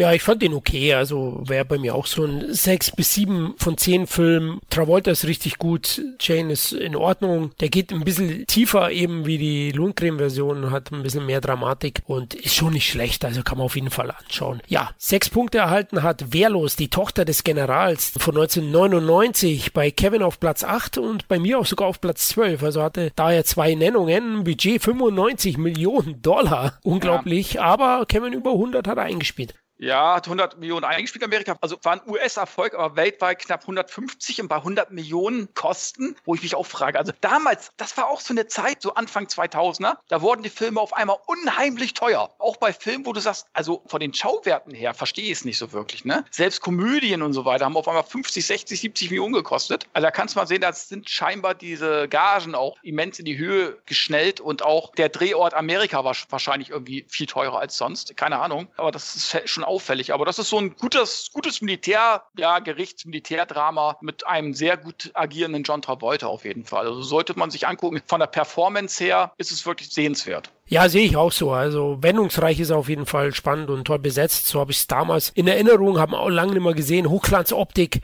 die klassische von Ende der 90er, einen sehr guten Score. Eben Nebendarsteller Madeleine Stone ist ja an der Seite von John Travolta. Die bilden so ein Ermittlerdur, die eben den Mord an der Tochter des Generals aufklären wollen. Ne? Und da gibt's eben hin und her. Militärthriller gab's ja einige. 80er, Presidio, wir haben ihn ja im Sean Connery Cast besprochen und in den Nullerjahren war Travolta Travolta nochmal in einem zu sehen, Basic, zusammen mit Sam Jackson, ne? spielt auch im Militärmilieu. War auch extrem teuer, von John McTiernan übrigens. Ja. Und es war auch ein Riesenflop. Genau, es war einer der, die wo Travolta nach unten gebracht haben, sozusagen. Ja. Also Nullerjahre war er nicht mehr so erfolgreich. Aber, aber diese Militärgerichtsfilme, also in Amerika laufen die eigentlich immer relativ gut. Gerade hier Frage der Ehre, sage ich mal, das beste Beispiel. Ne? War ja ein Riesenerfolg. Also das scheint in Amerika eigentlich immer relativ gut zu laufen. In Deutschland weniger, also, also Wehrlos mhm. hatte hier 368.000 Zuschauer, nicht so viel. Ja, Matthias, kannst du dem was abgewinnen, Wehrlos? Wehrlos, ja, der ist solide. Also den kann man sich schon anschauen. Der ist, wie gesagt, der Hochglanzoptik ist recht spannend, ganz gut gespielt aber eben auch nicht mehr. Deswegen hat das bei mir nicht reingeschafft. Also das ist ein, Routine-Thriller irgendwo, ja. Wenn jetzt Travolta nicht drin wäre, dann würde man eh nicht drüber reden. Nichts Herausragendes, aber einen Durchlauf ist er wert oder wenn man so einmal erwischt. Aber das ist jetzt nichts, was ich mir jetzt kaufen würde oder wo ich jetzt sage, ja, der ist bei mir höher, höher drin. Aber das heißt nichts. Er ist besser als Basic. Basic war wirklich mies. Aber das ist jetzt kein, das ist jetzt kein wirkliches Lob oder ein Kriterium. Ein weiterer Film ist Staying Alive von 1983 mit sechs Punkten. Der war nur bei Kevin in den Charts, nämlich auf Platz sieben. Kevin, die Fortsetzung von Nur Samstagnacht, die findest du geil, ja? Ich finde sie auf jeden Fall unterhaltsamer für einen normalen Filmnachmittag. Klar, Nur Samstagnacht ist natürlich viel tiefgründiger und der bessere Film. Aber das ist ja letzten Endes die Fortsetzung Staying Alive, oder? Richtig, er geht am Broadway. Er spielt ja wieder seinen Charakter. Der Film geht auch nur 90 Minuten. Es ist quasi ein Videoclip. Es ist ein Rocky-Film quasi im Tanzmilieu und Sylvester Stallone hat Regie geführt. Die haben sich übrigens sehr gut angefreundet und John wurde auch von Stallone auf Diät gesetzt. Ich glaube, Travolta war noch nie so gut trainiert wie in diesem Film wahrscheinlich. Und ich finde, er macht Spaß. Der hat geile Mucke. Äh, ich finde äh, auch den Charakter von, von Travolta hat sich so ein bisschen auch verändert. Ist selbstbewusster irgendwie, noch selbstbewusster. Und ja, du siehst ja einfach den 80er Charme in den Film. Es ist einfach, also wirklich, der ist besser als sein Ruf. Ich kann auch die IMDb-Wertung 4,7 nicht verstehen, weil das ist einfach so ein viel gut Film. Der macht Spaß. Der hat nichts mehr großartig eigentlich mit dem Vorgänger zu tun. Aber so als Film für sich theoretisch ist der wirklich gut, macht Spaß. Also selbst im Tanzmilieu, weil das einfach auch sehr flott. Der Film ist einfach flott. Das ist wie so ein Videoclip. Ja, also das ist Rocky 4 als Tanzfilm, kann man schon fast sagen. Ja, und ich mag den und der war ja auch relativ erfolgreich. Ja, ich mag den auch. Also es ist eine solide Fortsetzung auf jeden Fall. Äh, Travolta ist großartig, hast recht. Geil das Cameo von Stallone, na, wenn er ihn anrumpelt mit Sonnenbrille und ja, Lederjacke in der U-Bahn. Klack. Hey, Kleiner geht da weiter. Finde ich cool, ja. Und ich glaube, das Problem war, dass eben viele mit Samstagnacht und Tony Manero die 70er verbunden haben und der Film ist definitiv in den 80ern verankert. Er hat so einen so Flashdance-Stil und so ein bisschen Aerobic-Ära spielt da mit rein, wenn es Tony Manero versucht, am Broadway da seinen Durchbruch zu feiern im Musicals und so. Aber kann man auf jeden Fall mal anschauen. Finde auch, es gibt manche Einträge bei Wikipedia und so, die, die behaupten, der Film war ein Flop. So ein Quatsch. Der hat 65 Millionen eingespielt in den 80ern. Also Flop war der ganz sicher nicht. Aber Vergleich, wenn ihr da natürlich immer den Einspiel vom Erstling, das ist klar, dann hat er natürlich deutlich weniger eingespielt, aber trotzdem hat er 22 gekostet und hat in Amerika 65 fast eingespielt. Das ist für mich ein Erfolg. Also ich bin kein Mathe-Genie, aber für mich hört sich das mehr an. Ja, bei dir würde ich schon Zweifel haben. das rechne ich lieber nach.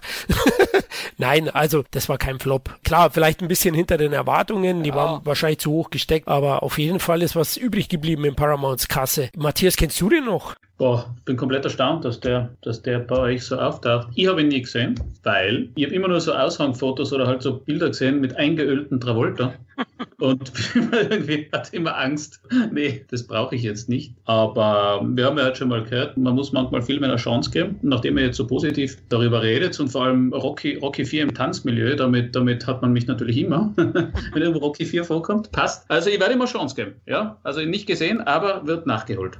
Gut, dann schauen wir mal, ob du den nächsten Film nachholst. Der hat dank mir ein paar Punkte eingestrichen, nämlich guck mal, wer da spricht, Teil 1 von 1989, zwei Punkte, weil er bei mir auf Platz 11 war. Ja, ich mag den. Das ist eine sympathische Familienkomödie, die hauptsächlich dank der sympathischen Besetzung um John Travolta und Kirstie Alley gut funktioniert. Die Grundidee war damals zumindest erfrischend. Heute wird kein Haar mehr danach krähen. Aber ja, ist wahrscheinlich so ein bisschen nostalgisch von mir, aber ich habe den ganz gern angeschaut, hatte da meinen Spaß. Viele Gags funktionieren jetzt heute auch nicht mehr so und auch die witzig gemeinten Kommentare von, von Thomas Gottschalk in der deutschen Version als der kleine Junge oder als Spermie sind heute eben nicht mehr ganz so witzig. Aber hey, also der erste Teil von dieser Trilogie kann man es nennen, der ist ganz charmant und den kann man vielleicht heute auch noch anschauen. Also 90 Minuten geht da. Vor allem die Machart eben, dass die Gedanken der Babys ausgesprochen werden, das war damals die Sensation. Also ganz nett und deswegen bei mir zwei Punkte.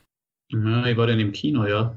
Hm. Nein, es ist, wie du sagst, nette Komödie. Damals sicher auch gewisserweise innovativ, äh, wobei im Original war es ja, glaube ich, Bruce Willis, der das Baby Genau. das Kind gesprochen hat. Thomas Gottschalk ist schon ein bisschen ein Unterschied.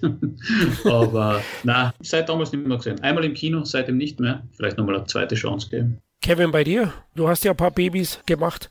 Ja, ich habe ja einige zu der Zeit, ich weiß ja gar nicht, wer, wer da überall rumrennt hier von den kleinen Kevins. Schauen alle aus wie du, so wie Klone. Ja.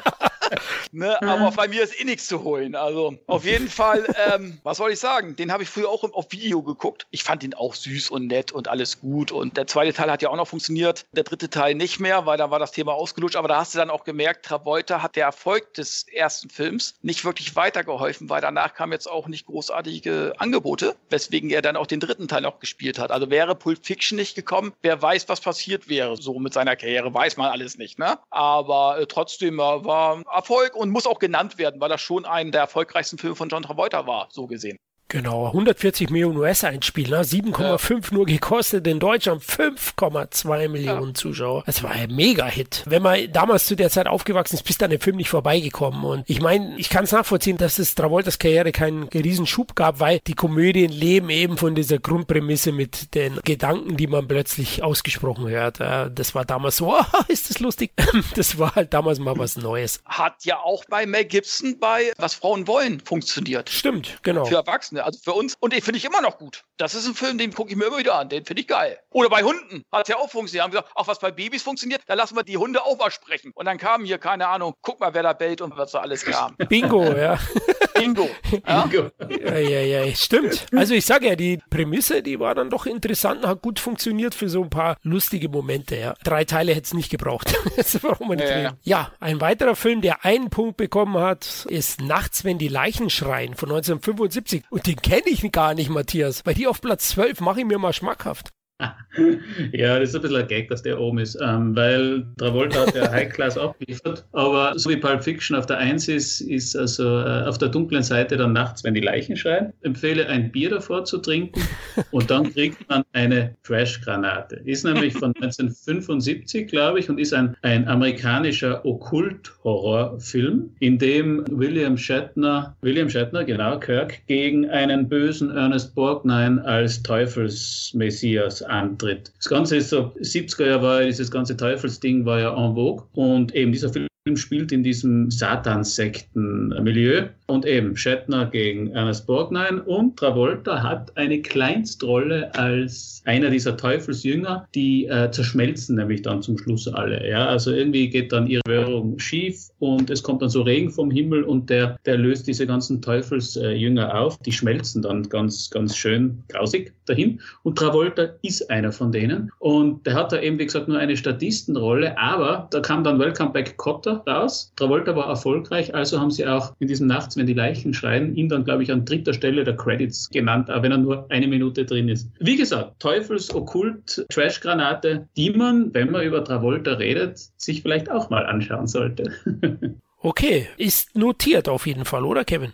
Ja, ich hatte den auch gar nicht auf den Sender. Ich kenne ihn auch nicht, aber auf Trash stehe ich ja sowieso immer. Also von daher. Ja, und der letzte Titel, der noch Punkte bekommen hat, nämlich einen, ist In a Valley of Violence bei Kevin auf Platz 12. Ein Spätwestern ne, von Ty West mit John Travolta und Ethan Hawke. Kevin, warum war er in deinen Top 12? Naja, ich würde mal sagen, das ist John Wick im Western, in klein. Wir haben hier Ethan Hawke als einsamer Reiter mit seinem Hund und er wird überfallen. Die töten seinen Hund. So, und da geht er in die Stadt und will die Leute umbringen, die seinen Hund gekillt haben. Und der Sheriff ist John Travolta und ich glaube, der Sohn vom Sheriff hat irgendwas damit zu tun. Ja, und wie das dann halt so kommt, verteidigt der natürlich seine Jungs irgendwie und will dann Ethan Hawke umbringen. Und dann gibt es eben halt am Ende des Films ein Duell, so 12 Uhr Mittagsfinale zwischen Travolta und Ethan Hawke. Ethan Hawke muss sich gegen dann sämtliche Leute durchballern und äh, John Travolta ist dann der Endgegner. Also Travolta spielt einfach gut. Er spielt auch wieder diesen Bösewicht-Modus, obwohl ich teilweise sogar seine Prinzipien nachvollziehen kann, logischerweise. Das mag ich ja auch sowieso an Travolta, ne? dass die Bösewicht, die er spielt, immer noch irgendwie sympathisch sind. Ne? Und so ist es auch hier. Also so ein kleiner Film, gut gespielt, den man sich äh, angucken kann, auf jeden Fall. Das ist so eine DVD-Premiere gewesen in Deutschland. Okay, werde ich auch nachholen. Ich habe da auch von Dominik viel Gutes gehört. Matthias, kennst du den?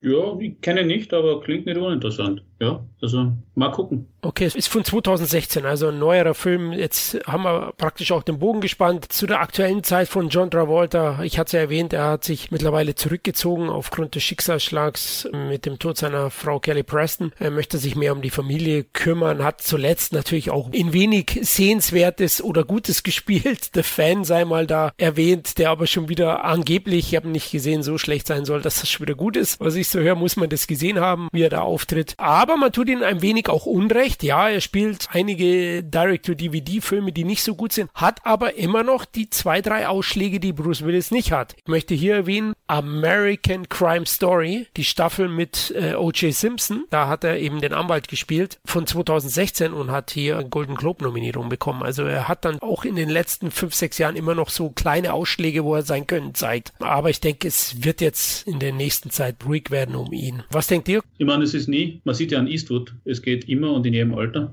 Aber ja, Travolta, auch wenn du sagst Ausschläge, es ist halt, er hat ein bisschen das, das Bruce Willis-Problem, das gleiche Problem, was Pacino, De Niro irgendwo mit ihren Spätrollen haben. Also da muss fast wieder jemand wie Tarantino kommen, also nicht Tarantino selbst, aber wer anderer, der denen wieder mal eine gute Rolle gibt und sie ein bisschen aufweckt aus diesem Direct-to-DVD oder Fließbandzeug. Also ich glaube da, wenn es so weitergeht wie jetzt, dann wird wahrscheinlich jetzt in den nächsten Jahren, wie du sagst, nicht das Herausragende kommen, aber wer weiß, vielleicht kommt ja dann ein, was ist denn bei ihm, drittes Comeback oder so, ja, muss man mal nach, nachzählen.